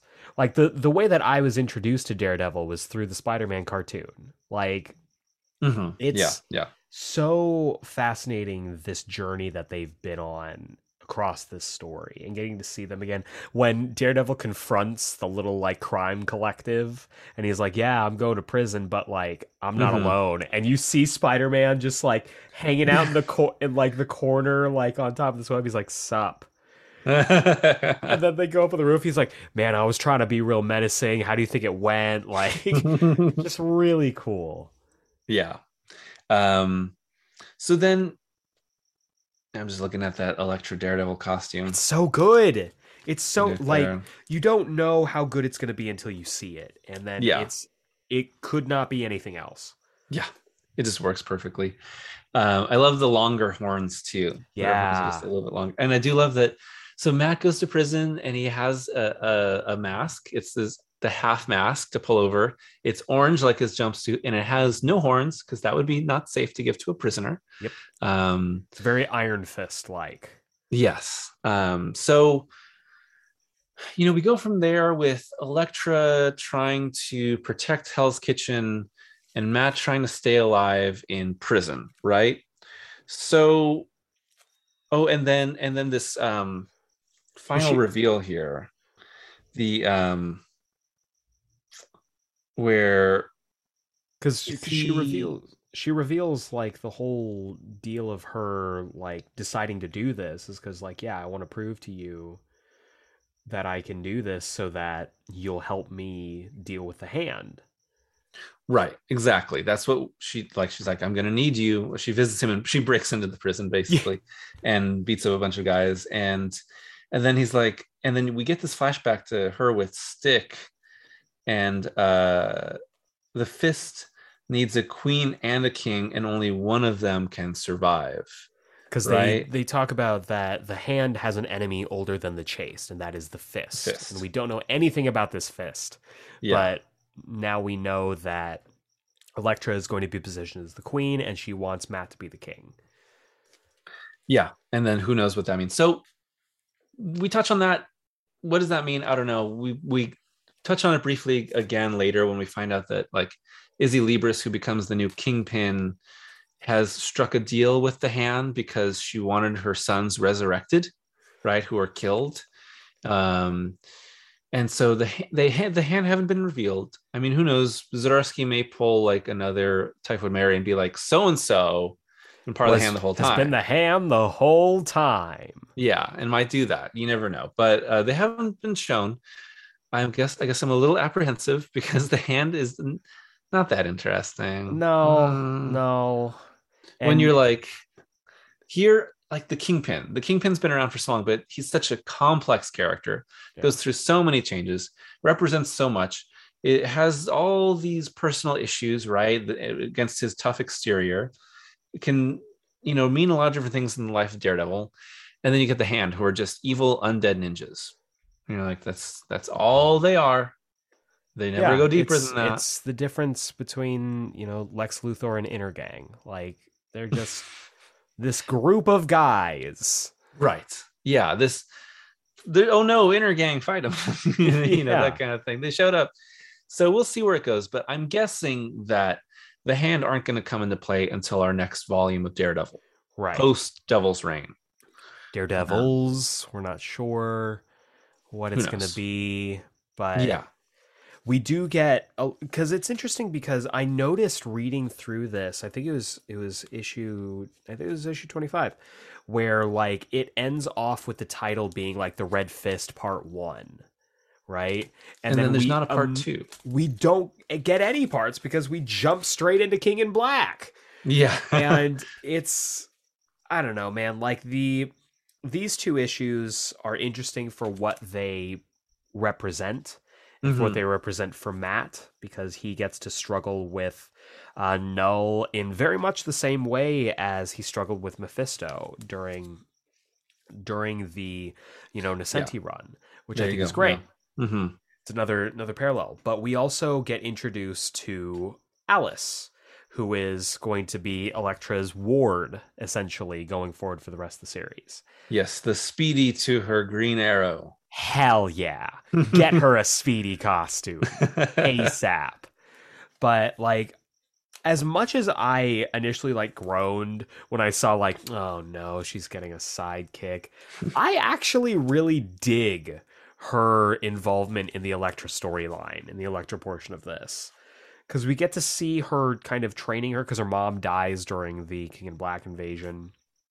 And yes. Elektra now has to deal with like, okay, I have to not only teach this kid how to fight and how to be a you know a street smart uh, assassin like me, but I also you know she has to learn stuff from her. She has to learn like you know stuff to hold back and like how to set an example and like mm-hmm. all the stuff that she needs to know as Daredevil. And I really yeah. I don't know I like anytime that you get to kind of toy with a character's values. Mm-hmm. Yeah, it's good. Uh, uh, I like the dynamic too. Um, it adds more to Elektra because Elektra's out there trying to figure out what's going on, trying to protect Hell's Kitchen, right? But there's not a major like specific enemy she's dealing with. It's more about her struggle to become what she's trying to be. Right. So giving giving this this young character in to her story is is important. And then meanwhile, Daredevil is fighting symbiotes and is overtaken by Knull and and becomes a, a Daredevil symbiote here with giant horns. Um, what do you think about it's, that? It's fine. You know, I I recently read the entire Venom run. Me too. By Redacted, and you must not be named. The, the, I recently I like read. I recently read the Venom run by Voldemort, and I thought he was great as someone I, who is not usually a Venom guy outside of Flash Thompson, mm-hmm. like yeah, I dug. I I enjoyed it too. Um, I felt like the first half, especially, was really strong. Agreed. And then I thought King in Black was pretty strong. Yeah, and then the stuff in between that is fine, but like Venom Island is like seven issues too long.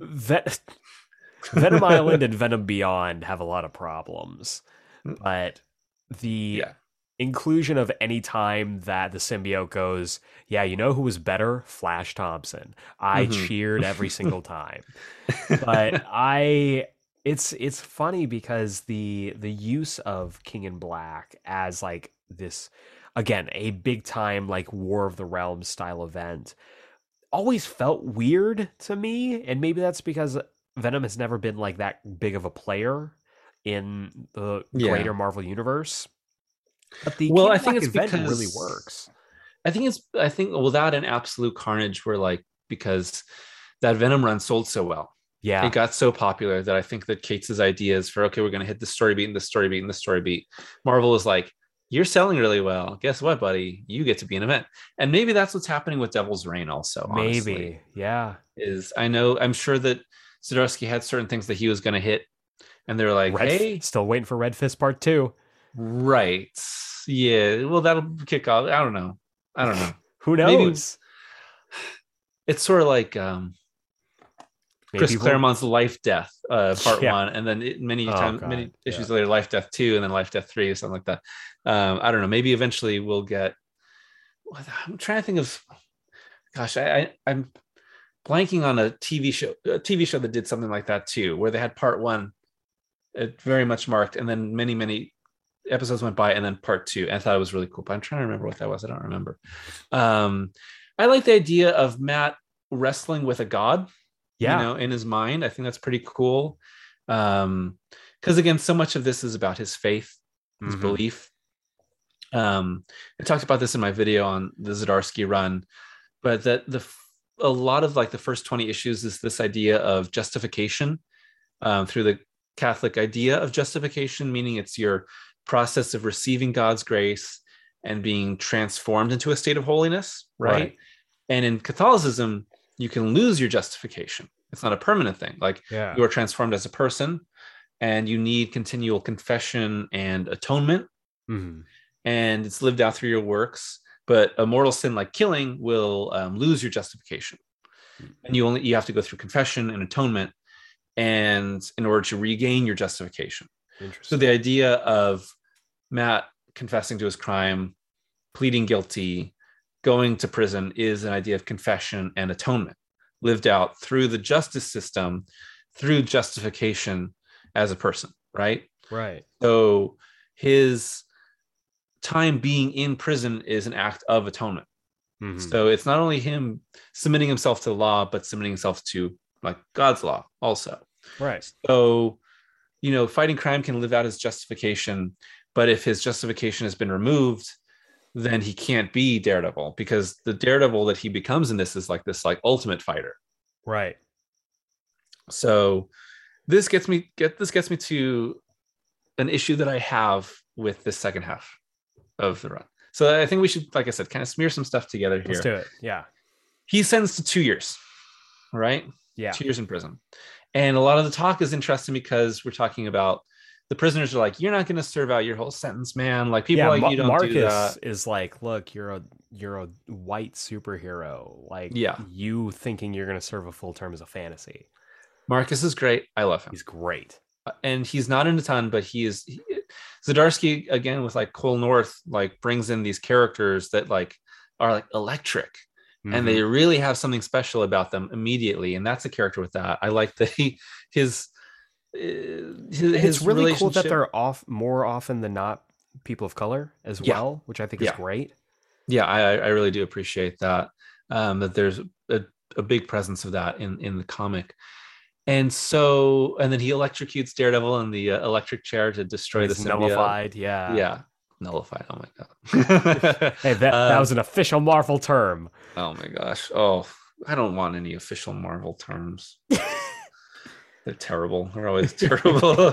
Um and so there's this whole thing of like so when he gets sentenced and he when he pleads guilty and gets sentenced to two years that's another moment in this where i'm like oh wow. Shocking. I didn't realize it was going to be like that but it makes Yeah. sense. Again with all the other stuff that's another plot point. But he doesn't. He, He doesn't, doesn't. serve out his two years. I mean, in real time, he serves a year. About about it's right? issue 24 to 36, so that's a Yeah. calendar year, give or Yeah. take delays and whatnot. But like, yeah, he he serves maybe like they don't even say six months. maybe there's a five week time jump right for yeah, the final at issue the very end, yeah five weeks uh, and uh Yeah. and like oh yeah and nothing wrong happened. and so there's this so it's like so he's like no i'm gonna stay. I'm gonna do this. And then they introduce this other plot point of that there's this corruption in the prison Mhm. and that there's something going on with the warden. There's been these deaths. And is it like this like labor that people are are being um unlawfully subjected to that they're doing? And you find out that it's this experimentation. Yeah, this is another really weak point of of this story called recid Resid. Yeah recidivism right? Yeah, so um that causes this anger flows out into the into the neighborhoods causes more crime so that more people can be imprisoned recidivism that sort of stuff. Yeah. this is flown by. We are Yeah. going lightning speed on this this could be it's not complicated and, and interesting and and it's, not it's- hinted at throughout that entire thing until the very end, and it's wrapped up right away. Yeah. And Matt, so Matt takes, uh, they say, okay, do this for us, find it out, and maybe you'll, and we can like commute your sentence. And he goes, I'm going to do it, but I don't want to commute my sentence. Right. He says, I, I still want to serve my time. he finds out about it. There's an explosion. He gets he gets you know, exposed. exposed to the stuff that makes him really angry. He has this confrontation with Cole, who comes in. He escapes. Um, this is it- it's so fast, and also Yeah. you're doing Matt taken over by Knull, and then Matt taken over by this like poison back to back. Yeah. back to back. We are muddying the waters of his time in prison so much. I like the arc where he's where the he's clearly like the warden clearly wants him dead and he's fighting, he's gets stabbed and all that sort of stuff, and he's Yeah, trying when to he, when he gets That's good. poisoned and then fights all the inmates in the in the Yeah. yard. It was very cool. really good. I like that. But it's the smallest portion. Like, and the idea that this would have to go on for years and he'd have to deal with this while Elektra's out there is really interesting. Yeah. draw it out, make it count, make you feel it. And again, I'm thinking about talking about Nocenti. Nocenti removes Matt from from New York, destroys his life and removes him from New York and sends him out for and he's out for like two years basically Yeah. in in the entire in her entire run. It's like half of her entire run. She's very willing to break the life, remove the central hook of the series, and really play with that for a long time. And that's gutsy. Um, because a lot of times the even when authors change the dynamic that they keep the certain core elements, right? He's a lawyer, he's in Hell's Kitchen, he's fighting crime, uh, all that sort of stuff and but she breaks it and sticks with it and Zdarsky breaks it and then starts backpedaling it like almost immediately Well, and I think it's that I think goes back to what you were saying earlier, where you pointed out that, you know, they might have rushed him Mhm. to this like to this big event point. yeah Because like I could easily see it being like a straight up like two year thing where he's just in prison.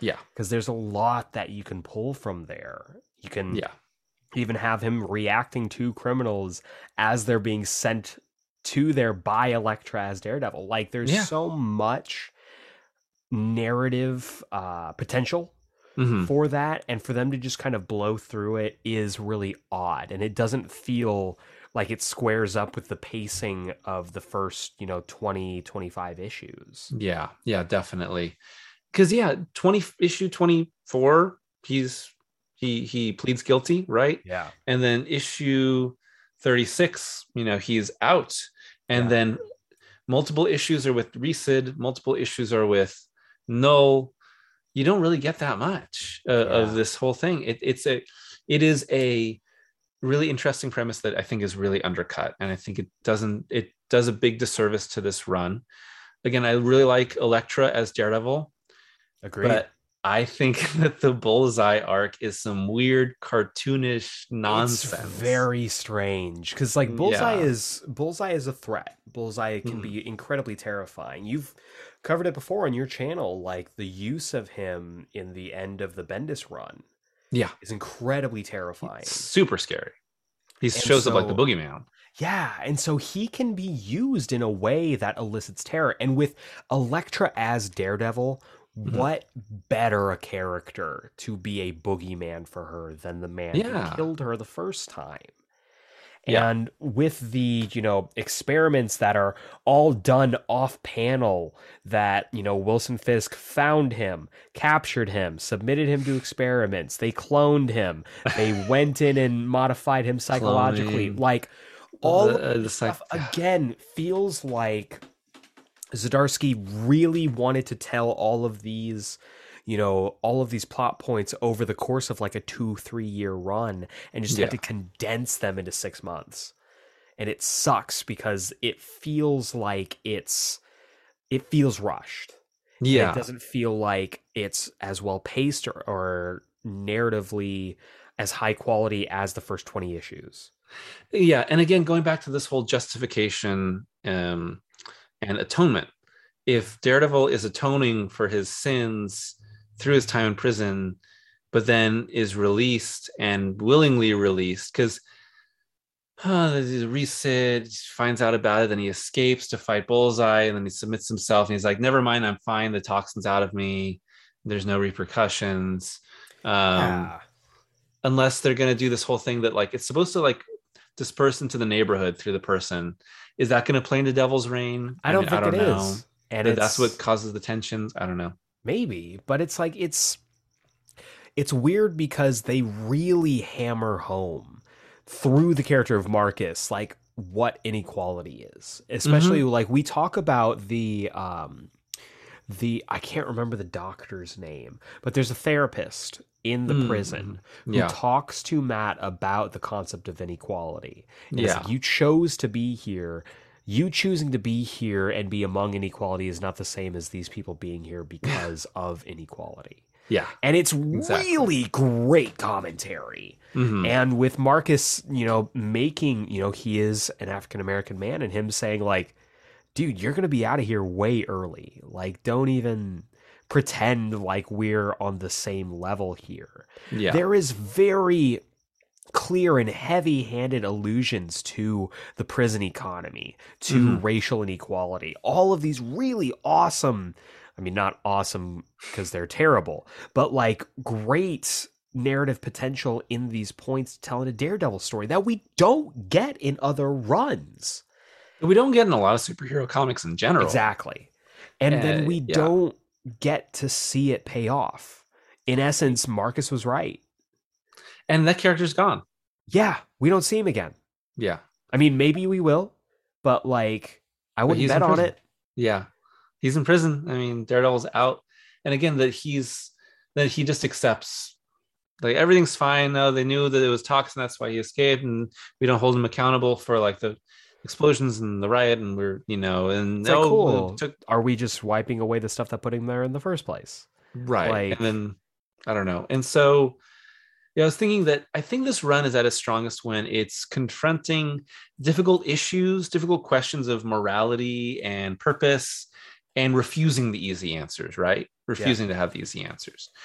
Um, but eventually, you're gonna have to give an answer, Yeah.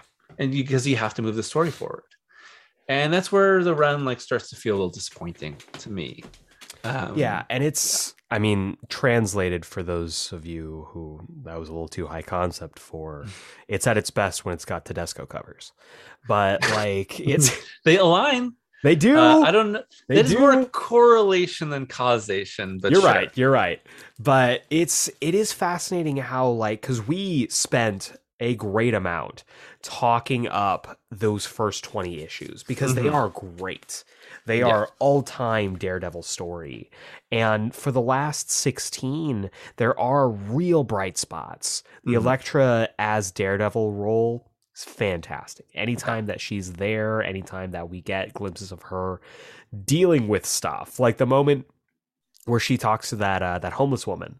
Yeah, yeah, yeah. I was going to bring tells that her up. the story, and she's just like, "Do you have like a couple dollars?" She's like, "I don't carry money," and like she like after hearing her story, she's like, "This necklace costs five thousand dollars on the street. You could probably get two. Like, just take it."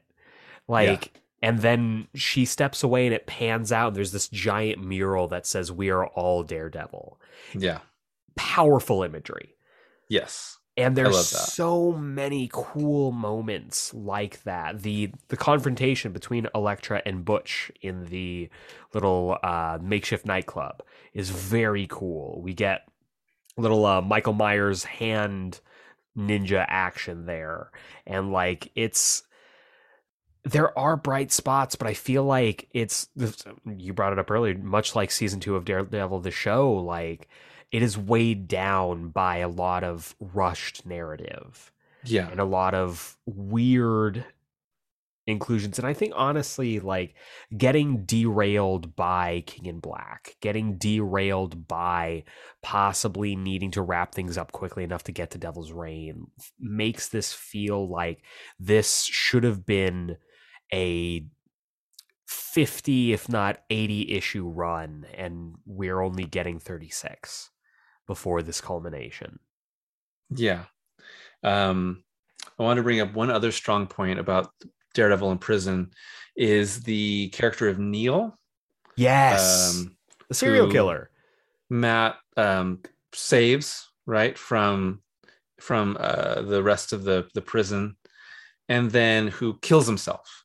yeah found dead in a cell, and then Matt's like totally bereft because he prosecuted him as Matt Murdock, put him in there, Yeah. and he killed himself, and like he just can't he can't escape that. it.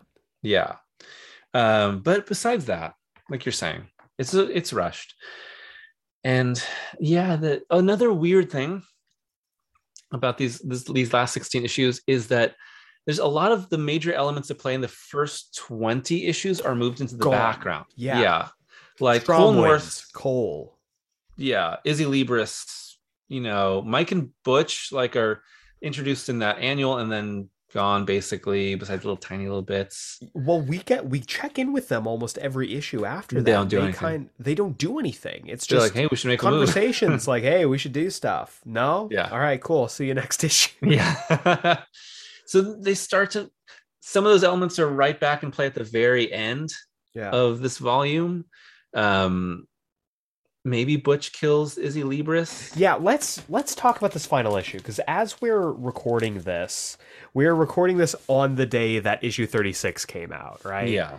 And this I got to read during a 15 possibly 16 issue binge today as I am recording this. And it's really fascinating. First off, I mean the art here, we get another guest artist um, in Manuel Garcia, who's not bad. I want to stress that it's not bad art, but it's so different from everything that we've gotten so far Mhm. and it makes me really sad that Checchetto couldn't come back for this.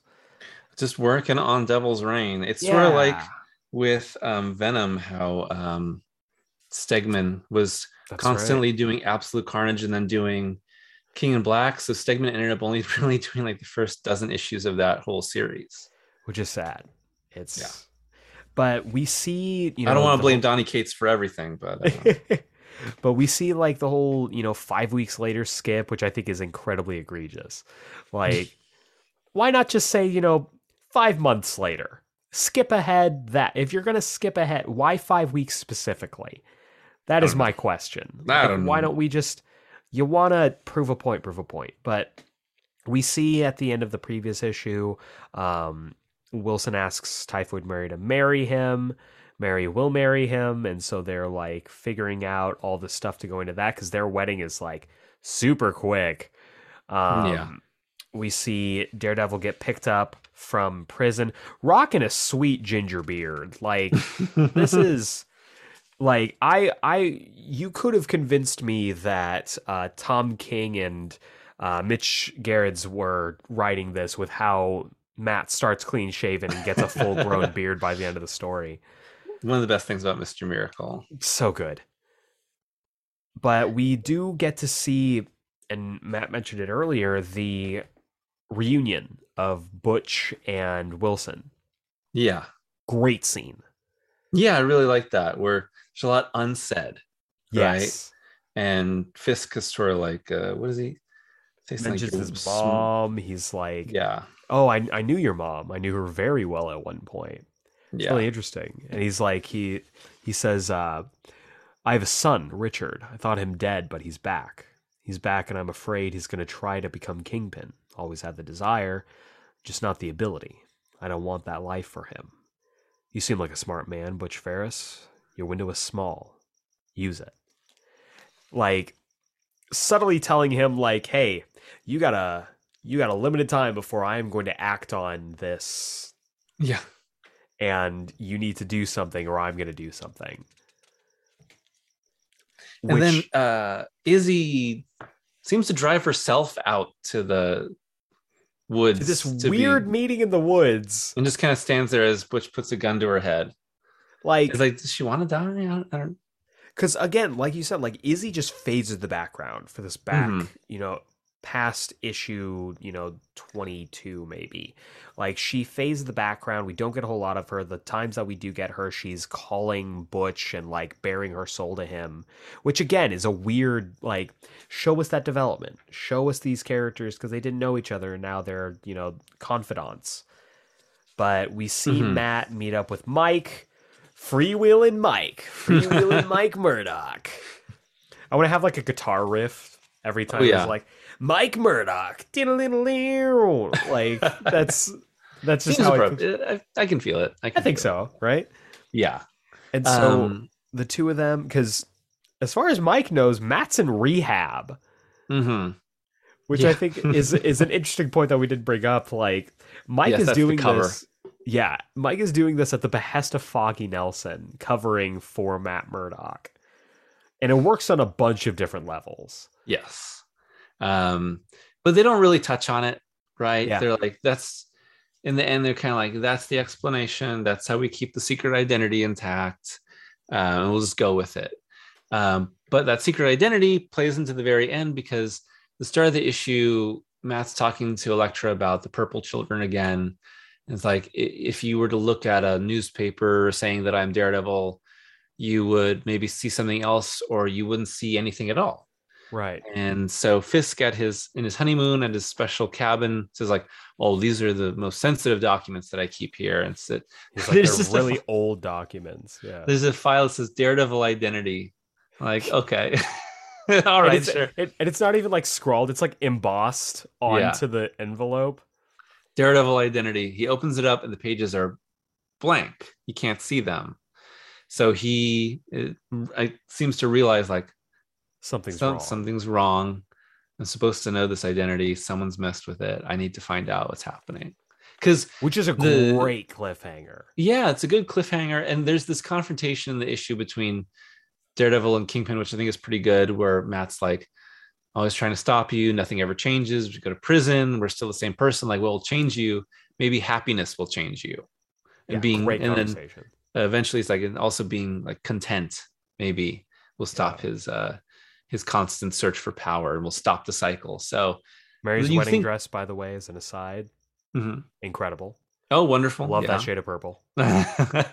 and uh she didn't want a white dress and um and then of course you think oh maybe that'll move them into the next phase and then this becomes the next conflict i guess and we'll Because see how it plays into devil's reign but Well, and it's it's fascinating to me because like we talked about how intertwined these two characters are. Wilson Fisk and Matt Murdock just can't get away from each other. They can try and go as far as they can, and I think ultimately that is the the moral of Zdarsky's run is no matter how far Wilson and Matt try to run away from each other, they can't run far enough to stay away from each other yeah. Like even happiness even getting the woman that he loves marrying her them going off to like have their honeymoon in this you know reclusive cabin in the woods he can't let it go. He can't Yeah. let go this idea of i need i need to break him. I need to mm-hmm. know and him getting the file and him say seeing that it's nothing him realizing oh there's something incredibly wrong here. Yeah. And he is now and the look on his face you know we talked about how good the Checchetto art is and how the guest artists don't really measure up. I love the panel where you see his face and you can see without speaking a single line you see the, Scrunched the up. scrunched up look where he's just he now has a new directive. He now has a next purpose and that's going to carry us into devil's reign and overall i think a really solid issue it feels like the season finale of a show it feels Yeah. like the season finale of like a sopranos season Mhm. and you know that this is going to be a problem. And with it being Devil's Reign, are we finally getting Mephisto? Who knows? um, mephisto confirmed Mephisto confirmed. He's in he's in the cabin. If you just look, the shape of the shadow of the book looks like Mephisto. maybe mary's been mephisto the whole time you never know Oh shit, can you imagine how she was a nun at first? there you go They're gonna do it. They're gonna do it. And like i said he loves he loves Nocenti's run so love Nocenti. there you go That's a great pull. That could actually, ooh, that could be a great prediction. i mean if I don't know how I- I, feel about it. I could see it being the end game. Uh, If Yeah. if it was, it would have to be the end game of this entire run. You know that Matt has gone through all the stages of hell and everything, gone purified himself, fought everything, um, overcome everything, renewed his faith. So what is what is his final test? Is the devil, right? Yeah. So, but that would have to be quite a few steps removed, I think, from this Right. this point. And who knows? Maybe the beast of the hand is actually Mephisto, because Maybe. of because again, the hand's going to have to come into into play. And the things maybe the red fist is Mephisto. Mephisto's red. maybe um, the fist, great, And Wonderful. maybe, is- maybe, I mean, you know who else is red and has horns? Daredevil. Maybe Daredevil's Mephisto. We don't know. We don't know until they tell us. That would be a good way to retroactively ruin the entire run. The entire run. None and be of like, it matter. and Mike was really Matt Murdock all along. Oh my gosh. So Mike Murdock. In there is an interesting point here where he has not returned to being Matt Murdock yet. Right. It says Matt's still in rehab, and there's a point where he says, um, what does he say here? Daredevil is the core, Yeah. right? That's what he says. So we're wondering if we'll get like DD 24 7 being a major part of like what's coming up. He doesn't want to be Matt Murdock right now. He's like, I'm Daredevil. I'm self actualized. I will Yeah. just live into this. Um, I don't know. We'll see. I just, um, And I think it's it's fascinating that he didn't just bring in, and I don't know why I thought of this just now, but like he didn't just bring in Kirsten for a one-off. Yeah, that she's stayed still- around. and it came to, to the prison with the riot, helped him, like touched his face and was like really concerned about him and everything. So we'll see. I mean, that's something that lingers. Yeah, and as we've seen with Elektra, who died, came back, and her memory was restored. What does it take to break this? Like, is it Mhm. as easy as that? Is there other things? Yeah. Which kind of brings us to Devil's Reign. As you were listening to this, Devil's Reign has hit store shelves and on Comixology and all the other places you can find it. Do you have any wild predictions for Devil's Reign besides Mephisto? um ah, gosh i don't know it's so vague at the moment i'm not Yeah. entirely sure because it's fisk has decided to outlaw superheroes i think in new york becomes the major thing and there's this huge conflict over that and then he's going to bring in like the thunderbolts and he's going to bring in dr octopus's uh Superior superior Four. four which is Just just, four clones of Doc Ock. which I'm ready I, for it. I guess he uses the cloning technology that he used on bullseye right there you Makes go sense. um But yeah, what a bunch of crap um, Yeah, it's it's bad. But like uh Reed know, makes an do you have- interesting interesting uh makes an interesting point in this issue because after you know Daredevil's back on the street, Reed comes to him and they have and it you know calls back to the conversation that they had way early in this run when they're playing Yes. chess in the park, where it's like the public perception of us is changing all the time Mhm. and we nobody wants another human re- or another superhuman registration act and if people believe we're above the law where does that leave everyone else yeah. And i think if that was the big you know if that was the big thesis statement on the series then it makes sense that devil's reign is that escalation of it. Hmm but I'm not sure what exactly this series, like you said, what exactly this is supposed to be. yeah. Because how do we go from Wilson realizing something is wrong with the world in that he just can't remember Daredevil's true identity to waging war on the entire superhero community? yeah i was expecting something a lot more disastrous to happen right like Same. mary is killed at the wedding or something like that yeah. Well, and yeah. there's that box More from cliche. the Stromwyns. G- cliche, Oh, yeah. of course, but there's that box from the Stromwyns that he doesn't open. hmm And I thought for sure that was going to be a bomb. It had to be. yeah Bomb on the wedding day. It's classic. But like maybe tyrone's head it would be Tyrone. Oh god. Probably. They, they drove off with his body. What happened to Tyrone's body? We don't know. um but no, I think Devil's Reign is going to be really interesting and I think I mean do you I, I'm going to throw out a wild prediction. Wilson Yes. Fisk dies at the end of Devil's Reign. They kill him. They're going Hmm. to kill him. I don't know who. It might be. It's going to be Mephisto. Mephisto's going to claim his soul and drag him down to hell. but like that's a that's bold. That's it, it bold. feels like Yeah. there is something coming for Wilson Fisk. Whether it's he leaves New York, whether it's he becomes that like world stage, he takes the spot of the Stromwyns or something. Mhm. Something is going to happen to Wilson in this series. I don't know what it is, but yeah.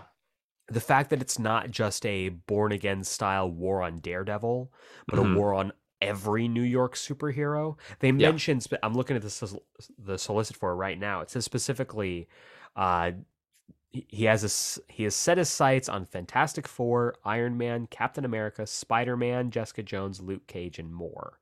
So like, what draws him to that is my question. Where do and I'm sure that this first issue is going to do a lot of heavy lifting. Yeah, and- to move that conflict into place. but I am interested to see how that kind of ties together. Also, as just an aside, I'm really glad that Ben Riley is the Spider-Man that is in Devil's Reign. I have been loving Spider-Man Beyond, and Ben Riley is my boy. So I have not read any of it yet. Too busy making Daredevil videos. You know, if you have to sacrifice one thing for the other, I get it. Daredevil takes precedence. But like I am, and this is a six-issue series, which I Mhm. find really interesting. Like they are make, and they have it like specifically a Marvel event, Devil's Reign. Yeah. It's not like Daredevil, Devil's Reign. It's Like they have, event. they're gonna have big tie-ins. They've got that one-shot um, Daredevil Woman Without Fear that looks really great Mhm, mhm. but who knows what's actually gonna who knows what's actually gonna happen with that Yeah, and I don't know. yeah Um, but I, I'm I'm sure that it will make a big change in uh, Daredevil's world and set the stage for the next volume. And then, yeah, like I said, the hand has got to come in in the next volume. That's Yeah. whether it's right at the start or we build to it pretty quickly, but that's got to be the next phase. I don't know what I don't know how big Zdarsky's like run plan is. He hasn't Yeah. really said. He said multi-year. He's got a lot of ideas. Um, so thir- 36 issues here, an annual, so that's 37. Then you get um, Devil's Reign, which is six. So you're at 43, and then you can count. I think he was writing Woman Without Fear. Yeah, Um, I 34 think it's a th- I think it's a three issue miniseries. oh Um, oh so that's nice 46. So we're almost at 50 issues already. yeah. there's Um, already 33 and a third percent there like the, the numbers don't lie, and they spell disaster for you at sacrifice. um, there you go. There's the wrestling callback, and uh, we might Yeah. see Bron Breakker show up at devil's reign as one of oh, the thugs. he did do the Steiner uh, flex the, he did the other he day. Um, big bad booty nephew um, he's gonna Oh. beat Roman. He's gonna be N- the guy nxt 2.0 is a mess He's gonna th- he's gonna go he's gonna go SmackDown. He's gonna beat Roman at WrestleMania. this year no This they're not coming gonna do year. it that quick they're not This gonna do coming- it that quick Bron Breakker. He's gonna be don't Bron. he's Ste- he's gonna be Braun Steiner at Just- the Rumble. Just call. he's gonna jump into the Rumble as him Braun Steiner. Name. I know. Just I know. Call him Rex Steiner. I- That's I such a cool name. I know. don't get it. He's gonna be Braun Steiner when he jumps into the Rumble in January. He's gonna win it, and he's gonna beat Roman Reigns for the title at WrestleMania. And then Roman is going to turn to the only man who knows Bron Breakker inside and out, Tony D'Angelo, who is also going to help him make sure that Bron Breakker is sleeping with the fishes. there you go. Unironically, my favorite new character from this whole run. Tony D'Angelo is ridiculous, and I love him.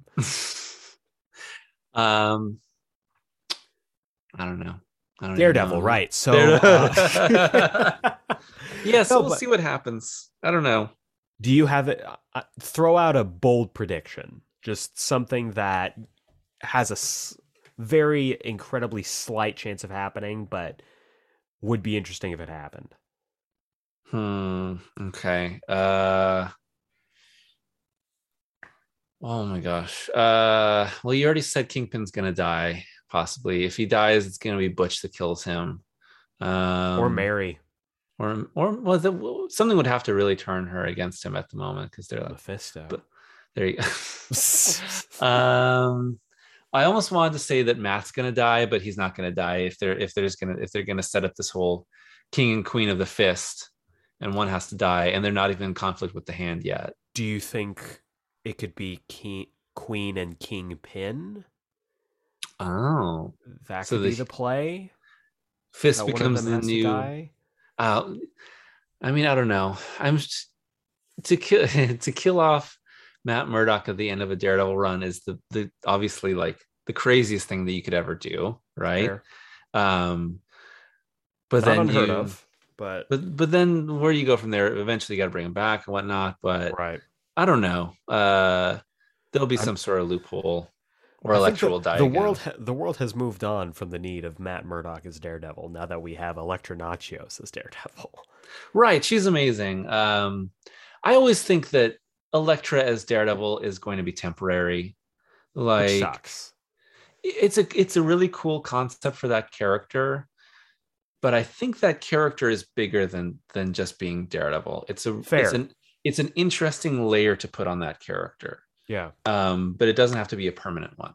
That can be removed and she can still be her own character because this is Elektra f- dealing with new circumstances true. um, and not the title of Daredevil giving her greater importance That's a good necessarily. Um, this is different than like stripping Wolverine off of Laura Kinney, um, because that is a I don't know what you're Im- talking about.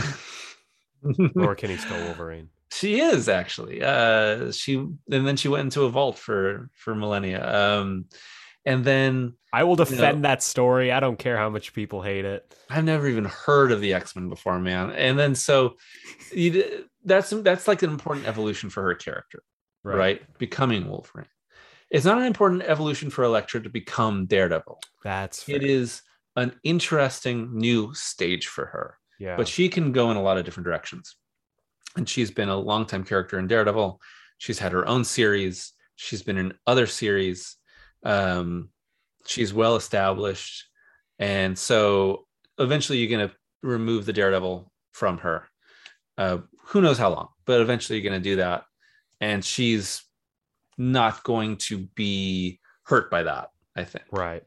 In fact, I think this pushes her further forward, and then she can be Elektra continuing in other series in her own Elektra series too, and Mhm. being even stronger because she's gotten the um the push, Oh yeah, this this time this could lead to a whole Elektra series.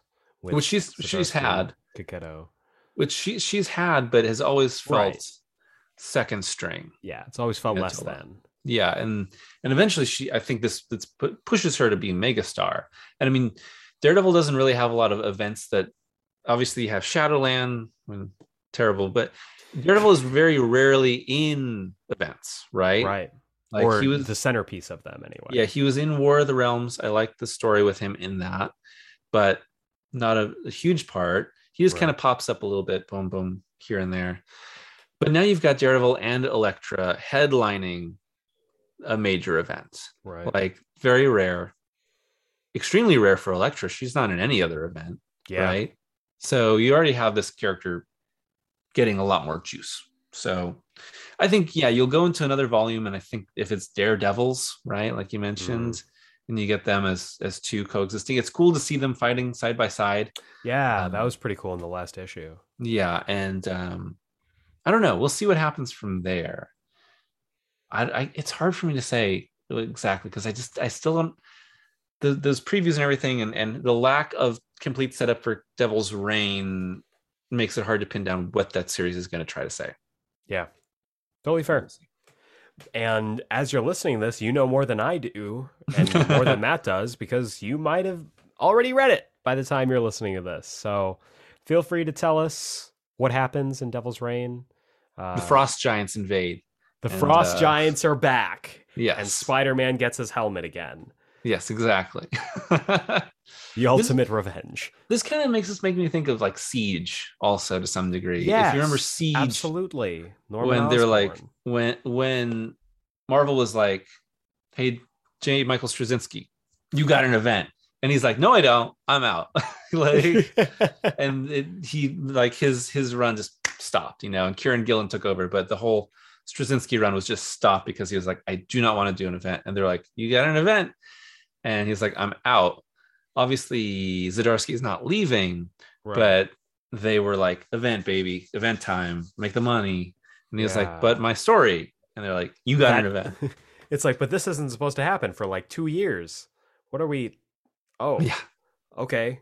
All right. It's I guess so, we're doing this in two months. Got right. It. Well, I, and again, that makes me just this and Immortal Hulk were side by side, yeah, know, for a long time, tackling complex issues, doing their own thing, um, treading new ground for the character. And Immortal Hulk went 50 issues, so telling its own story. Yeah. And every time it had a tie-in, it did a one-off issue, separate. Yeah.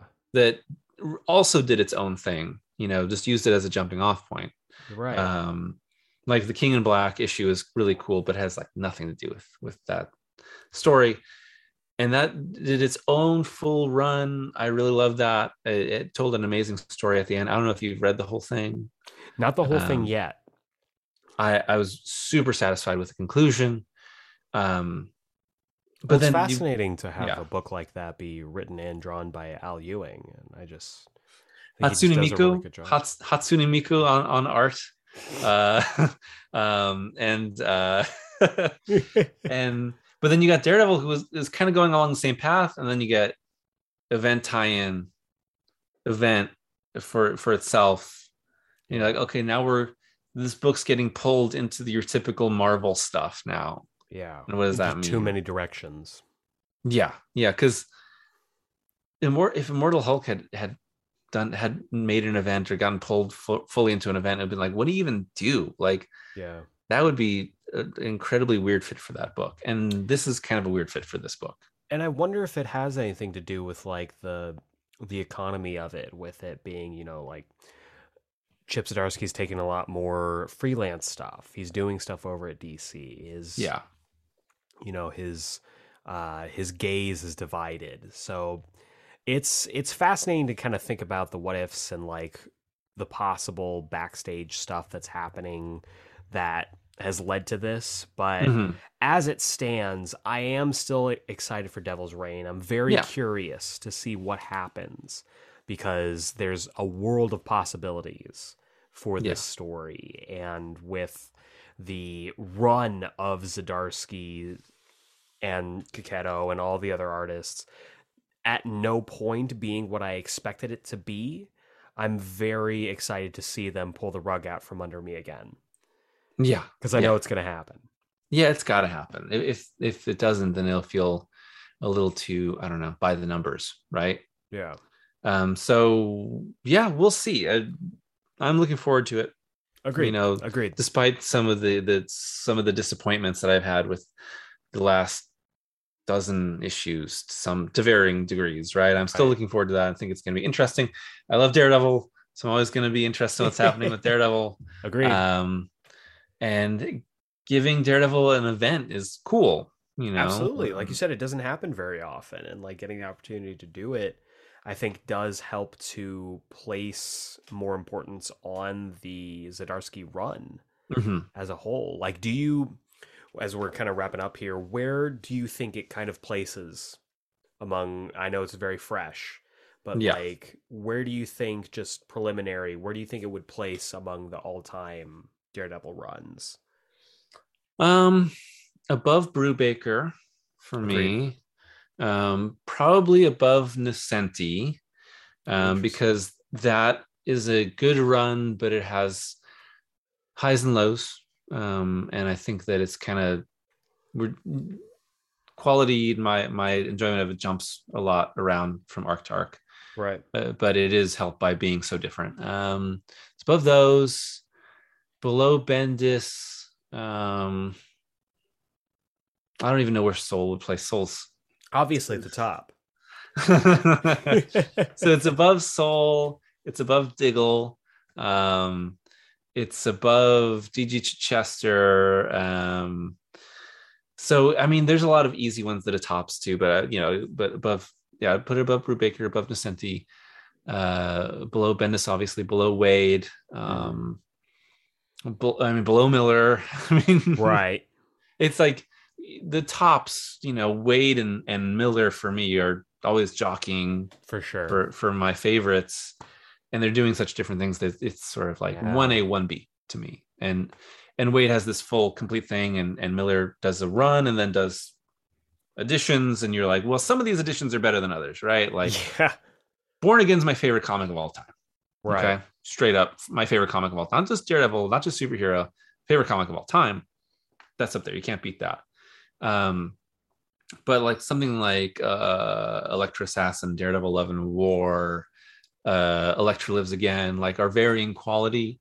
Of course. Um, and then Man Without Fear, I think is actually just okay. Um it's it's it's a little overrated. Yeah yeah it's influential but that doesn't mean it's amazing Right. um but the original miller run yeah. um incredible you know Agreed. still still amazing still so it's like it, it's those are up at the top and then i put bendis below them um so Zdarsky i think it would have been a really really solid four for the Mhm. first 20 issues Yeah. maybe even number three Yeah. um but i don't know where we're gonna go here. So Yeah. we'll we'll kind of see how it parses out see how things look in, in the long run. I i really like bendis um and i like the i think that whole run hangs together really well. Hmm i think it's really strong from start to finish. Um Yeah. whereas, Totally agree. whereas brubaker is like high point and then we're kind of a little eh, and then a little bit better and then a little bit worse and kind of all over uh, where would you put it Well, it's interesting because I, I mean, I've made no bones about it. I am a Waid Samnee believer. Like that's obviously my number one. Um, and I would put the that original Miller run at number two. Uh, Yeah. It's it's hard because again, it is iconic in its own right, and it really established the character in every way that we know him today. hmm And so having that is kind of hard to, to beat.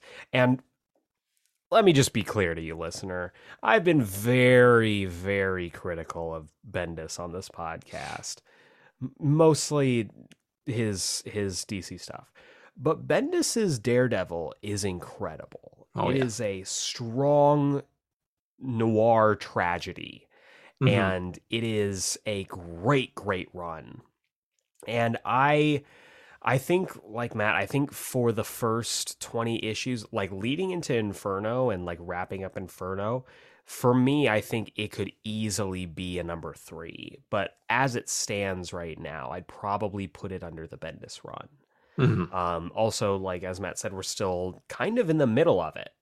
This still kind of counts as you know, even though this, if we're just counting this 36 issue run, um, it's not the strongest. It doesn't tell that complete story that like a Waid Samnee does, but it it's so strong when it's at its best. It's at one of the best points that I've ever read Daredevil on. oh yeah oh, And oh yeah yeah when it when it does stuff right, it does it right. And that's why I think it's so jarring and so noticeable when you do get those dips in quality. So yeah, for me, I'd say for now I'd probably put it at a solid 4 just under the Bendis run, but if they pull off Devil's Reign and they end up having a really great go at it for whatever they decide this next stage of it being, I could see it beating out Bendis. It's just Yeah. going to be the execution of this plan.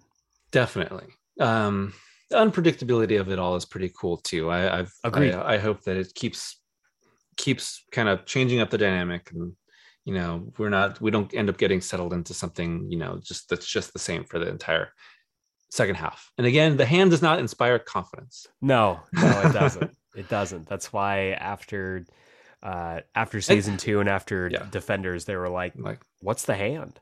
never heard of it um that must be in that iron fist show oh wait that doesn't exist either um and uh yeah i mean next thing you know the only thing worse than uh, bringing in the hand would be like surprise it's mysterio and he has cancer like oh no not again Not again. Mysterio. What's Why do you this? keep doing An this? untimely HIV diagnosis? Oh no. Oh, is that baby? Is that baby actually the Antichrist? hey, Guardian Devil stinks. It stinks. when are we getting a full-on Guardian Devil video, Well, Matt? maybe, maybe next year. I'll pair it with December Shadowland. four. Shadowland, Guardian Devil. I don't know. We're really gonna put you through hell, and then we'll we'll end you off in the Through best. hell up to light. There we go. know. That'll be That's Dare the December theme for 4. Dare December four. because I won't have any more. I won't have any more uh, Netflix seasons to talk about. So I'm gonna have to change my No, you're gonna structure. have to. I'm not doing the movie. You're gonna have to do an entire episode just on him, maybe possibly being in No Way Home. Just his one scene, an entire video. What does it he mean? shows up. Whoa. What does it really mean? Has Daredevil Who's- gone woke? Is he Mysterio? Is he Mephisto? Who Could be. knows? Could be. You know? Could be. Hey. both red, both devils. Who knows? King. Uh, also, uh, Kingpin might have shown up in Hawkeye by the time that uh, this Maybe. episode comes out too. I haven't watched the episode, but it's already been spoiled for me that it's possibly a hand. it is possibly a hand. The hand strikes again. Oh no, it is the hand. The hand are the villains of Hawkeye. Run. Oh man. Oh, But- no. It's Sigourney Weaver again. No. But Matt, as always, it's a pleasure having you on, man. Thank you for having me. Even though I knew we were going to say that it was going to be a really concise uh, 45 minute talk, of course, we went over because that's what we do here. It's a good Um, talk. It's, It's a good talk. And I always love getting to chat with you about literally anything, but especially Likewise. Daredevil. Yes, absolutely. Now, Um, if our listeners want to catch up with you, if they want to keep up to date with what's going on with you, where can they find you? Sure. For all your latest Spider-Man Torment news, you can find me on Twitter at Matt Draper YT. The YT stands for YouTube. And then you can find me on YouTube at Matt Draper. The Matt Draper stands for Matt Draper. It's where I talk about Torment. I'm thinking about changing the name of the channel to Talking Torment. Talking Torment. Talking Torment. Talking Torment. That's actually going to be our next series uh, in January. Where is every it falling? single week. Spidey December. Where where is uh where's Torment?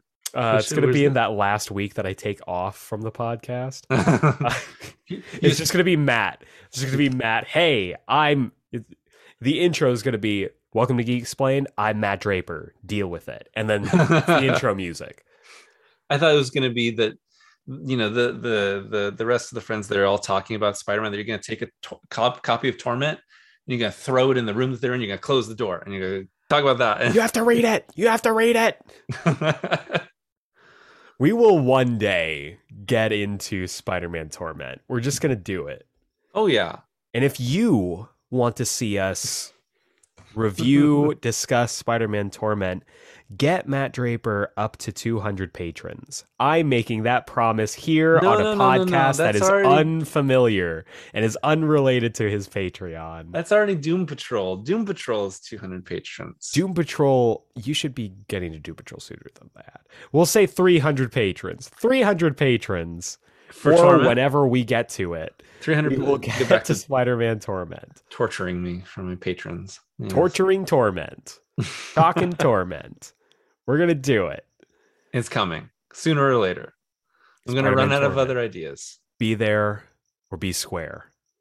Unlike Mike Murdock. Neom. It's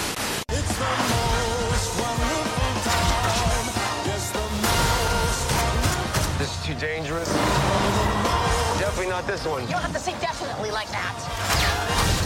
Holy sh! There are arrows more dangerous than that one? Of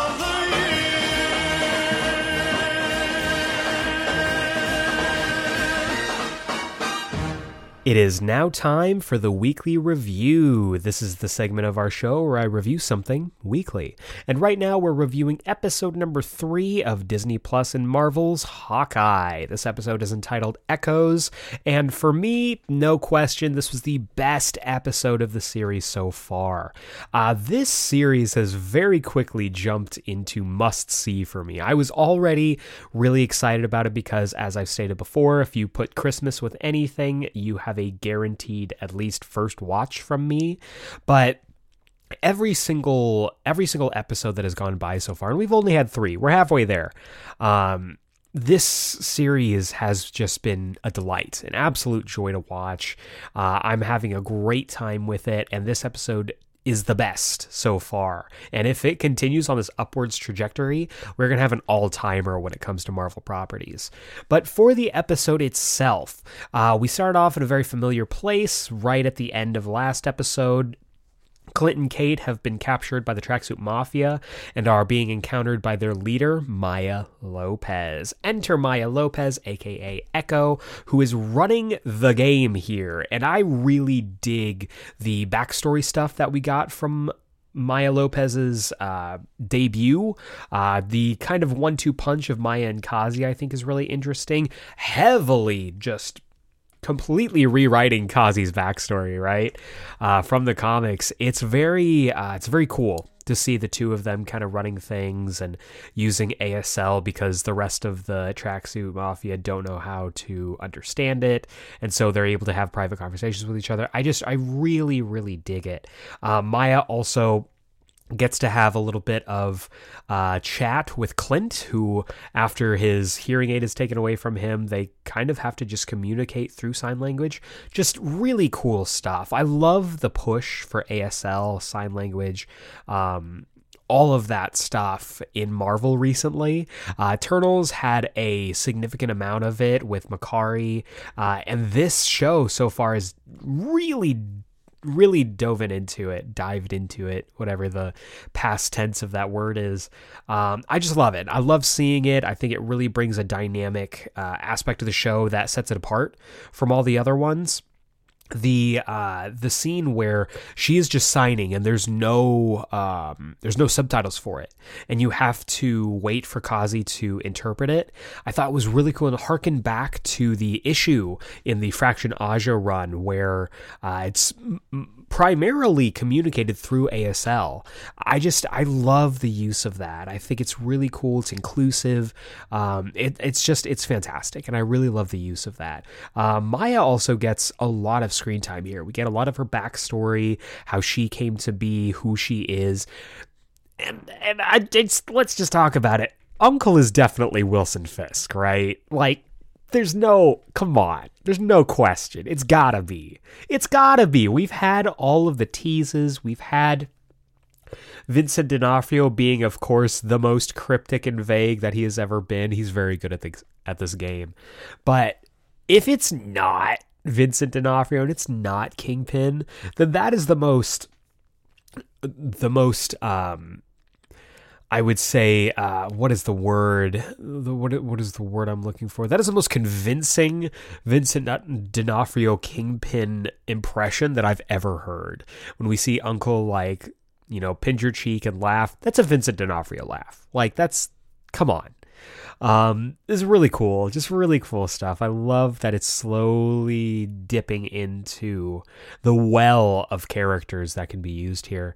Um, and it's just really cool for me. I think it's having stuff connected and having it be utilized in this, you know, street level show is really smart. It's really clever on Marvel's part because they're known for like the big bombastic world ending stakes and drama. And a lot of people I think have slept on Hawkeye and this is going to get people to watch it. And when they do watch it, they'll realize, "Oh, this is like the best Disney Plus show so far." Um I keep gushing about the show cuz it's so good. But this episode did a really good job of balancing the uh, the exposition, the action, and the heart, which is kind of what I think is needed for any story. And having the opening, let's say, to be conservative, let's say the opening half, if not opening like two thirds of this of this uh, episode be the battle in the warehouse, the two of them escaping, the car chase, you know, the cooperation between Kate and Clint I thought was really really nice and it's almost like they work better together when they can't understand each other and it's just on instinct. I think it it does a lot to sell how well they work together without kind of beating you over the head that you know if they just got along uh, I think it's really really cool. And that car chase that for the first i want to say like two or three minutes is all just like one tracking shot that's kind of spinning in the car. So cool. You know i'm a sucker for tracking shots. You know i'm a sucker for long takes. Uh, another feather in the cap from the daredevil netflix show. Uh, just really cool stuff i love the tease of that they were going to use the uh, the exact car from the Aja comic, but they decided to go for this dumpier looking car. And then Clint's whole uh, whole reasoning for that is like, I don't want to wreck that car. And then the car gets wrecked anyway. Really cool, really funny.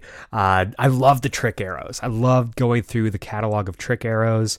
You know, we had the uh, the cable arrow, we had the explosive arrow, the putty arrow, and the plunger arrow. But the, I mean, of course, the showstopper was the regular arrow uh, comboed with the Pym particle arrow that turned it gigantic and took out one of the trucks. So freaking cool. Just really, really cool. And I love like the shadowy influence of Ant Man, who, whose shadow kind of looms over this series. Just really nice. Um, the two of them, I think, work really well together as well. Just in general, like Paul Rudd and Jeremy Renner are just a good combo, and I think a lot of people found that out during the uh, the Endgame press tour. So it's it's just really cool. I love seeing this duo work together. That duo being Kate and Clint. Um, I love the scene where they're on the train and they're, you know, Kate's being her usual chatty self, and Hawkeye just can't hear her. So he's like basically trying to communicate. And then we get the gut punch, the absolute just throat chop where uh, Hawkeye's son calls and he can't hear him. And Kate is like writing down on this pad of paper, and she's kind of that intermediary between the two of them. Breaks my heart. Absolutely broken in half. Um, it's a beautiful scene. Really, really well done. And it, again, goes to show just how much these two need each other, at least in this moment. Really good stuff. Uh, we also got again, you know, some more backstory focused stuff on Maya. We know that the reason that she wants Ronan is because the Ronan killed her father.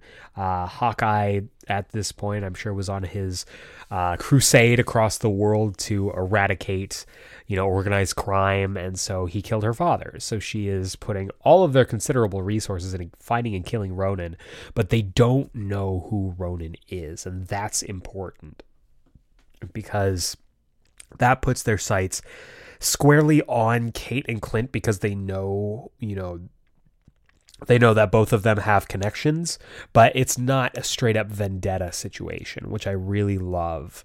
Um, Clint even says, you know, Ronan died, you know, Black Widow killed him, which is a cool little callback to their time getting the Soul Stone, the fact that uh, Natasha was the one to recruit him in Endgame, just really cool stuff. I really dig that. Um, and then we get the last little scene where the two of them try to break into Jack Duquesne's apartment, and surprise, surprise. Jack's there. And so we're going to get a really cool showdown between Clint and the swordsman. Uh, that should be really cool. I'm looking forward to that. Just amazing. An amazing episode, full of heart. I love everything about this. Best episode far so far. If it continues to get even better than this, this is going to be the best show of all of the Disney Plus offerings so far. So that does it for the weekly review for episode three, Echoes. Really looking forward to episode four. Cannot wait. Tune in next week for that. But for now, we're going to roll right on into this week's Comics Countdown. Ooh, welcome back to this week's Comics Countdown. This is the segment of our show where I talk about the comics that I think you should be picking up this week, whether it's at your local comic book shop, a Comixology, or however you get your comics. These are the ones I think you should definitely take a look at. But before we get into this week's books, we're going to take a look back at last week's books with the Geek Explain pick of the week of last week. And for me, it was very tough, but honestly, it came down to Nightwing 2021 Annual Number 1. This was written by Tom Taylor with art by Cian Tormey and Daniel HDR. Um, just a phenomenal book. A great story about Nightwing and Red Hood, Dick and Jason coming together. It's, it was a story of brothers, and I really. Oh, it's just good. It's just good comic books, man. And last week was stacked. Don't get me wrong. Like we had a bunch, a bunch of comics to uh, to get through, but it was worth it to read stories like this. And there were quite a few. But that's last week's books. Turning back to this week, we've got one, two, three, four, eight. We got 12 books for you to check out. So let's go ahead and kick this off with Suicide Squad number 10. This is written by Robbie Thompson with art by Eduardo Pansica. And it seems like we are heading into a different uh, a different era, or at least we're starting to get towards the end of this current uh, this current plot line where we've got two competing squads. Rick Flag is hoping to you know take out Amanda Waller, while Amanda Waller is hoping to take control of her Three. There's a lot of plates spinning, but I've been enjoying it so far. Let's go ahead and dive into the synopsis here. The Suicide Squad barely managed to steal an alien technology from Oa, only to find themselves cut off from their transport back to Earth and on the run from Lanterns and Thanagarians. And no backup is coming from Earth because Amanda Waller is under fire from her one time ally, current time enemy, Rick Flag. So it sounds like Flag is going to be kicking his uh, his plan to take down Waller into high gear. Looking forward to this for sure. Next up, we have Superman, Son of Kal El, 2021 annual number one, written by Tom Taylor with art by Steve Pugh. Uh, I I mean I've been loving this. I've been loving this book. Uh, really really interested to see how this book goes because John is about to run up against a longtime Superman villain. Let's go ahead and dive into the synopsis to find out which one. Homecoming. John Kent's first day as Earth's new Superman have been a trial by fire. His actions have already put those he loves in harm's way. He has stood strong in the path of constant attacks, but the immovable object is about to meet an unstoppable force.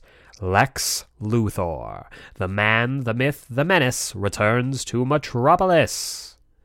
So yeah, we are going to see Superman and Lex back together again, except this time it's a very different Superman. So can't wait to see how this shakes out. This is going to be a fun one. And speaking of fun, next up we have the Amazing Spider-Man number 80.BEY. This is written by uh, Cody Ziglar with art by Ivan Fiorelli, and this is promising to be very interesting. Um, th- let's just let's just dive into the synopsis, okay? With a nephew at death's door, May Parker is not just going to sit around accepting that Peter's ailments aren't solv- solvable with conventional means. Aunt May is going to seek unconventional means by way of her ex fiance, Dr. Octopus. One of the most controversial couples in comics history is back together, and they're Peter Parker's only hope of living through Beyond. So, yeah, we got that tease at the end of last week's issue of Spider Man.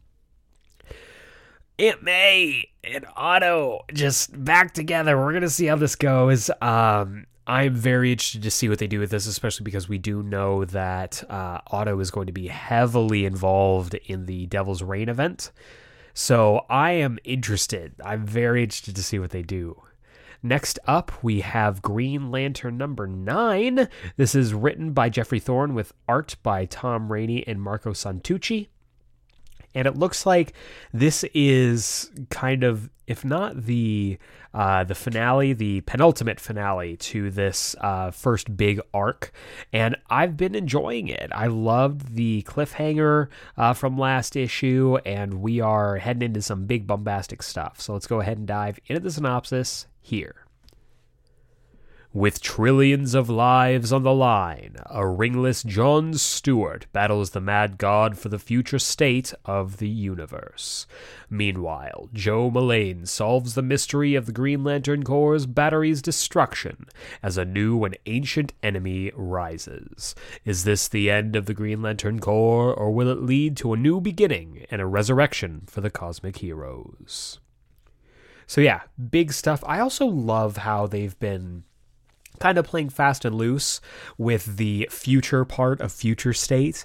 Uh, we already know that that future has been averted in the Batman books, but maybe it might not be the same thing here. So we'll have to see. I like that there are stakes for all this, that there is a possibility that these books could end up in the place where future state leaves them. Like Superman, for instance, seems very much in that same kind of vein. So we're going to see. I'm looking forward to this. This is going to be great. Next up, we have Fantastic Four Life Story number five. This is written by Mark Russell with art by Sean Izaakse, and this is it. Galactus has arrived. Let's go ahead and dive into the synopsis here. The 2000s. The lives and history of the Fantastic Four reach the tumultuous decade of the 2000s. The moment of truth comes for Earth as Galactus arrives. The Fantastic Four are willing to stop him at any price, but what if that price includes the destruction of other inhabited worlds? Uh, that's interesting. Uh, we do know that in the original story, the Ultimate Nullifier was a big key, as well as the uh, defection of the Silver Surfer. But this Silver Surfer does not seem as ready to budge on, you know, his role as Herald of Galactus. So the entire book has been building up to this. We know, I think there's only one more, maybe two more issues. I don't know if they're going into the 2020s here, but this is going to be great. Cannot wait for this. Next up, we have Batman 89 number four. This is written by Sam Hamm with art by Joe Quinones. And I've been really digging this. I loved Superman from last week. It was incredible, just a pure Superman story. And I like a lot what they've been doing with Batman 89. It's been a really good way to uh, update some of the stuff, to give new life into the uh, into the Gotham City of the Tim Burton verse, which I think still has a lot of uh, a lot of life in it and a lot of possibility. So I've been really enjoying the usage of new of new and familiar characters, and it looks like one of those new characters is going to be taking the stage here. So let's go ahead and dive into the synopsis. Someone's hot on Bruce Wayne's heels, out to prove his connection to Batman once and for all. Meanwhile, Harvey Dent plans his next steps for Gotham with just the simple flip of a coin. What does he have in store for Gotham? And can Batman twist probability in his favor? So there's only two more issues after this. Um, Robin is coming. Really excited about that. And we just got the birth of Two Face last issue. So look for things to start heating up here. Next up, we have Captain America Iron Man number one. This is written by Derek Landy with art by Angel Unzueta.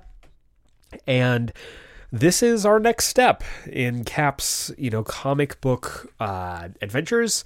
We had the Captain America book end, we had the United States of Captain America, which is fun, and now we've got Captain America Iron Man, which kind of promises to be a little bit more classic uh, political thriller style storytelling. Let's go ahead and dive into the synopsis here.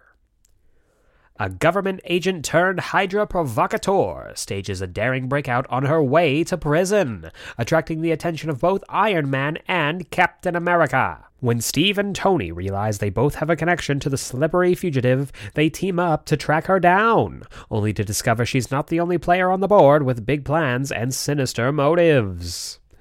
So yeah, this sounds like a classic Cap and Iron Man tale, which I'm excited about. Should be a really fun time.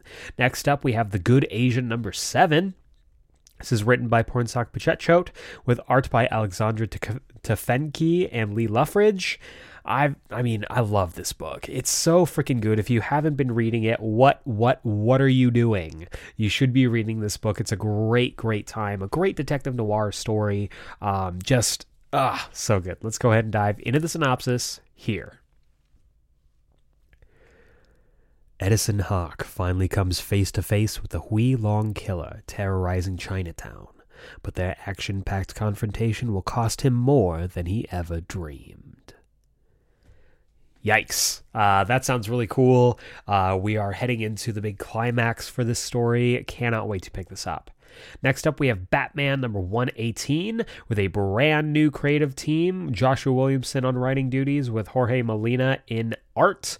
Um, we've been waiting for this. We have been uh, hotly anticipating this book as the Tynion era wound down after the Joker War and Fear State, and now we are heading into a new era for the Batman book. Let's go ahead and dive into the synopsis here. Abyss, Part 1. As Gotham celebrates surviving Fear State, Batman retreats alone into the darkness. But when he learns of a mystery involving Batman Incorporated, it forces the Cape Crusader to leave Gotham for a brand new adventure. Thrills, chills, and international intrigue await. The Dark Knight begins a new story with superstar artist Jorge Molina and new writer Joshua Williamson. Yes. I knew it. I knew Batman Incorporated was going to be involved in this. Very excited. Um, that leaves an interesting uh, narrative potential for Gotham City because Batman is going away, kind of similar to Future State, but very different, very different circumstances. Uh, Bruce is going around the world doing, you know, tying up some Batman Incorporated stuff. I hope this gives us some espionage intrigue vibes like the original uh, Batman Incorporated book did. I'm really excited about this. Joshua Williamson is kind of the go to uh, pinch hitter for DC right now, and Jorge Molina's art is next level. So I'm very excited about this. Make sure you pick this up. Next up, we have Inferno number three. This is written by Jonathan Hickman with art by Stefano Caselli, RB Silva, Valerio Schiti. And uh, this is, we've got one more. We've got one more after this before the era of Hickman's X Men is officially over. Uh, I don't know what's going to happen here. All of these covers are incredible, involving Destiny, Nimrod, Moira, and a very interesting getup. Uh, so this is going to be really, really cool. Can't wait to pick this up. Let's go ahead and dive into the synopsis here. Nimrod strikes. Krakoa's troubles don't attack one at a time. Jonathan Hickman reunites with his Powers of Ten collaborator R.B. Silva for the penultimate chapter of his X Swan song. So yeah, I cannot wait to pick this up. Uh, things are heating up, and things are going to get bad before they get better. So looking forward to this for sure. Next up, we have Dark Knights of Steel number two. This is written by Tom Taylor with art by Yasmin Putri. I loved that first issue, and I know that I'm going to love the rest of the series. Uh, it's a 12 issue maxi series, so we're going to get a ton of time with this Dark Knights of Steel universe. Can't wait to pick this up. Let's go ahead and dive into the synopsis here. The high fantasy epic DC Universe adventure continues as a shocking assassination has the kingdoms on the brink of world war. Simple, short, to the point. Uh, really, really cool. I'm excited about this. The revelations of last issue, the shock ending of last issue. This is going to be one to keep an eye out for, for sure. Next up, we have Devil's Reign, number one. This is the big book of the week, the one I think you should absolutely be picking up. Devil's Reign is here. It's what this whole episode is centered around. This is Marvel's next big event, and it is, oddly enough, a street level event that seems to be blown out to include some higher than street level characters, but I'm v- still very excited about this. Uh, it's written by Chip Zdarsky with art by Marco Checchetto. See, I learned Marco Checchetto. That's how you pronounce it. Uh, very excited to pick this up. Let's go ahead and dive into the synopsis here. The story that's been building for years is here. Wilson Fisk went from kingpin to mayor of the biggest city in America and is going to bring his full criminal and political power to bear on the superheroes who call NYC home. The man who once destroyed Daredevil has set his sights on the Fantastic Four, Iron Man, Captain America, Spider Man, Jessica Jones, Luke Cage, and more. And since it's Fisk, once he takes them all down, you know he's going to sign it. Crossbones, Taskmaster, Typhoid Mary, Shocker, Whiplash, Rhino, Kraven. Fisk has an army of supervillains at his command, and this is just his opening salvo. For years, Fisk has waited for his time to strike, and you won't believe the aces he's got up his sleeves. That's a lot. This sounds bombastic. It sounds blockbuster. It sounds big time, which is how it should be treated. I am really, really excited about this. Cannot wait to pick this up. But that does it for this week's Comics Countdown. To recap, we have Suicide Squad number 10, Superman Son of Kal-El 2021 Annual number 1, The Amazing Spider-Man number 80.BEY, Green Lantern number 9, Fantastic Four Life Story number 5, Batman 89 number 4, Captain America Iron Man number 1, The Good Asian number 7, Batman 118, Inferno number 3, Dark Knights of Steel number 2, and Devil's Reign number 1. And that is going to bring us to the wrap up. If this is your first time joining us on the Geek Geeksplain podcast and you like what I do here, feel free to subscribe on the podcasting platform of your choice and give us a rating and review. We drop new episodes every single Wednesday, and honestly, ratings, reviews, and especially subscriptions really does help me out, really helps the podcast out in this weird podcasting algorithm space, kind of raises our stock up and gets us out and into the orbit of listeners just like you. And if you give us a five star rating and review on Apple Podcasts, iTunes, whatever you want to call it, I will read your review here live on the podcast. You can join the likes of our dirty dozen, including Seafire ND, Josh from Panels to Pixels, Matt Draper, Burrito Man 88, Doug from For Every Kind of Geek, Don Swanson, That Guy Brian, Mouth Dork, Dallas Meeks, Amazing Spider Fan, Alok and AZ, and Sass. I want to say a huge thank you to these fine folks for their reviews, and I cannot wait to hear yours. We are one away from 20 ratings. Feel free to be that 20th rating. I would love to hear from you. Uh, yeah, just I love hearing that you guys are enjoying the podcast, and you can write anything you want.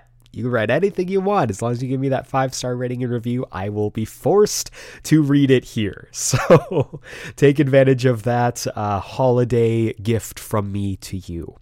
Uh, also, if you want to be part of our Geeksplained mailbag, if you have a question for me, you want to get maybe a quick pitch, my thoughts on something, or if you just want to get some recommendations on something we haven't covered yet on the podcast, feel free to email me. Send your emails to geeksplained at gmail.com. Just put mailbag in the subject header, and I will read your letter or your email, I guess, here live on the podcast. So, first off, in our emails this week, we have an email from Michael Cox, longtime listener. Always good to hear from Michael. Let's go ahead and dive into this. He writes, Merry early Christmas and a happy December, Eric, and also with you. Firstly, I absolutely loved the Invincible Book Club. My only question is, what do you have against the Astounding Wolfman?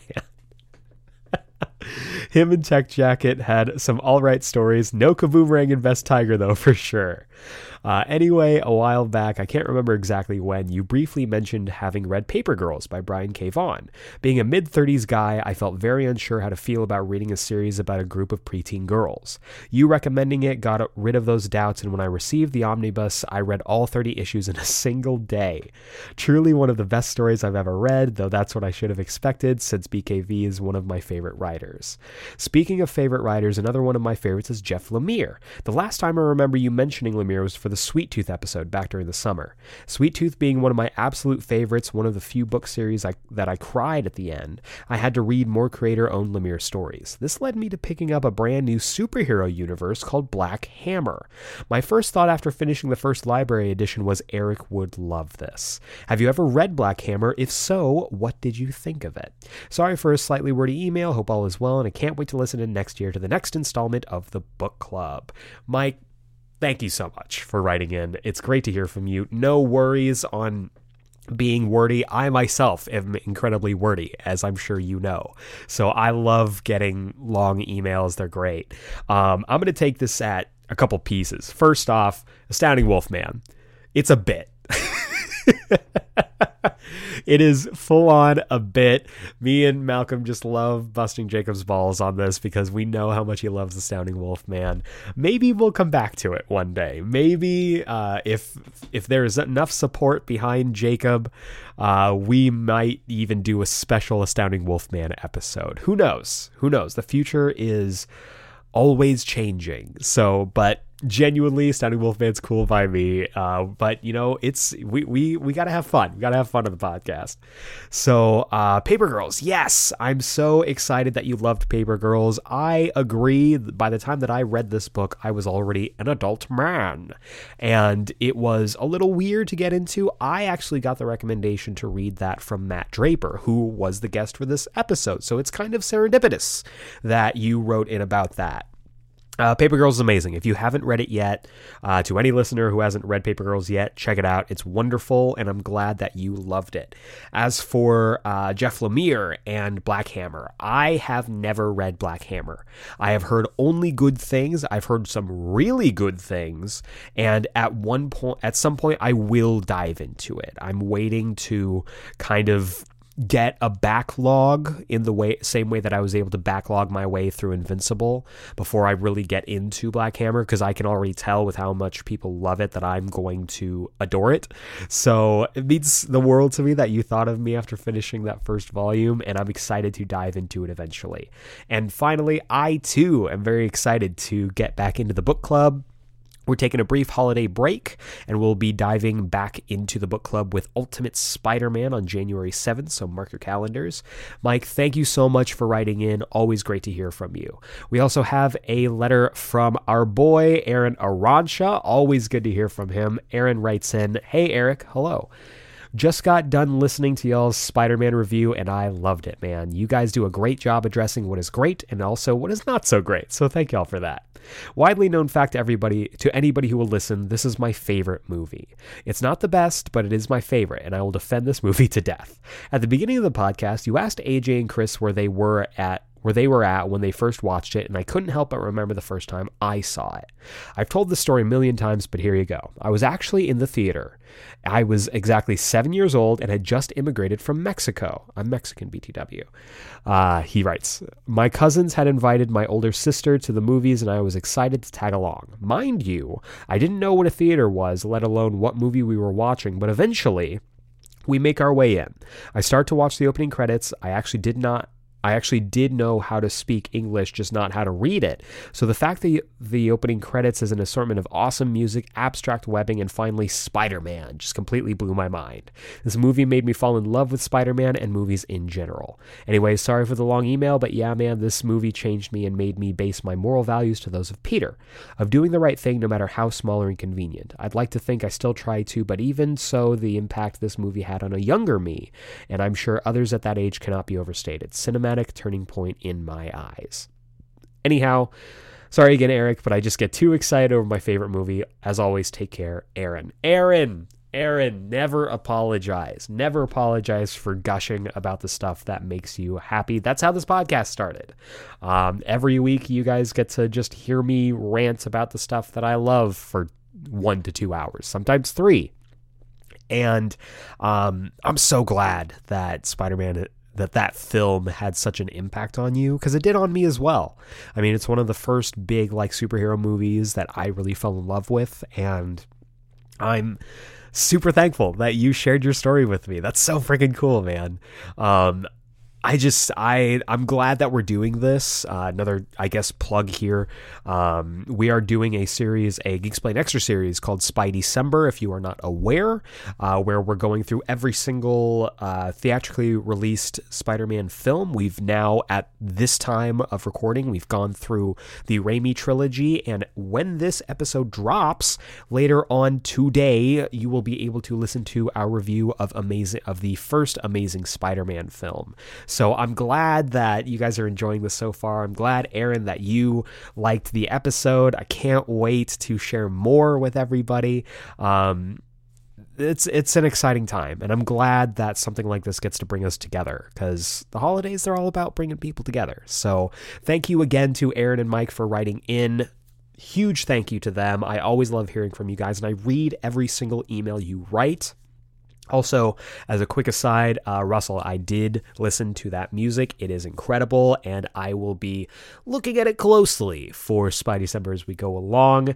Um, I just, yeah, I'm I'm always excited to hear from you guys, even if it's just like a little thing. Like it's it makes this whole thing worthwhile. So again, if you want to write in, if you want to be part of the Geeksplain mailbag, write uh, write your emails to geeksplain at gmail.com, put mailbag in the subject header, and I will read it here.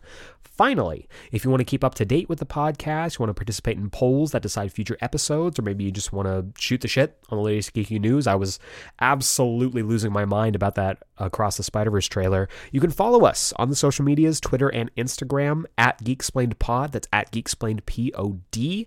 Um, we're having a lot of time, a lot of fun times, and Twitter is only going to get crazier as the month goes on. So if you want to connect with me there, feel free to do so. But that is going to wrap it up for this week's episode.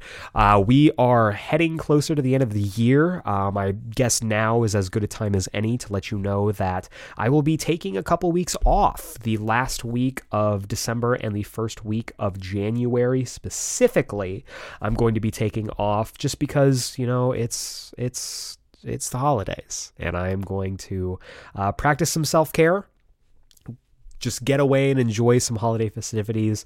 Um, I will be back on, let's see here, looking at the calendar. I'll be back on the 12th with a full uh, Geeksplained episode review. But again, we will be kicking off the new year with the book club on January 7th. So just keep that in mind. But for now, we've still got two more weeks of Geeksplained, baby, which means we've got end of the year awards incoming. So, uh, really excited. I'm going to be tallying up my favorite comics, my favorite movies, my favorite video games, my favorite TV shows, all of that stuff. And if you would like to let me know what your favorite anything from this year has been, again, feel free to email me. Feel free to reach out through social media.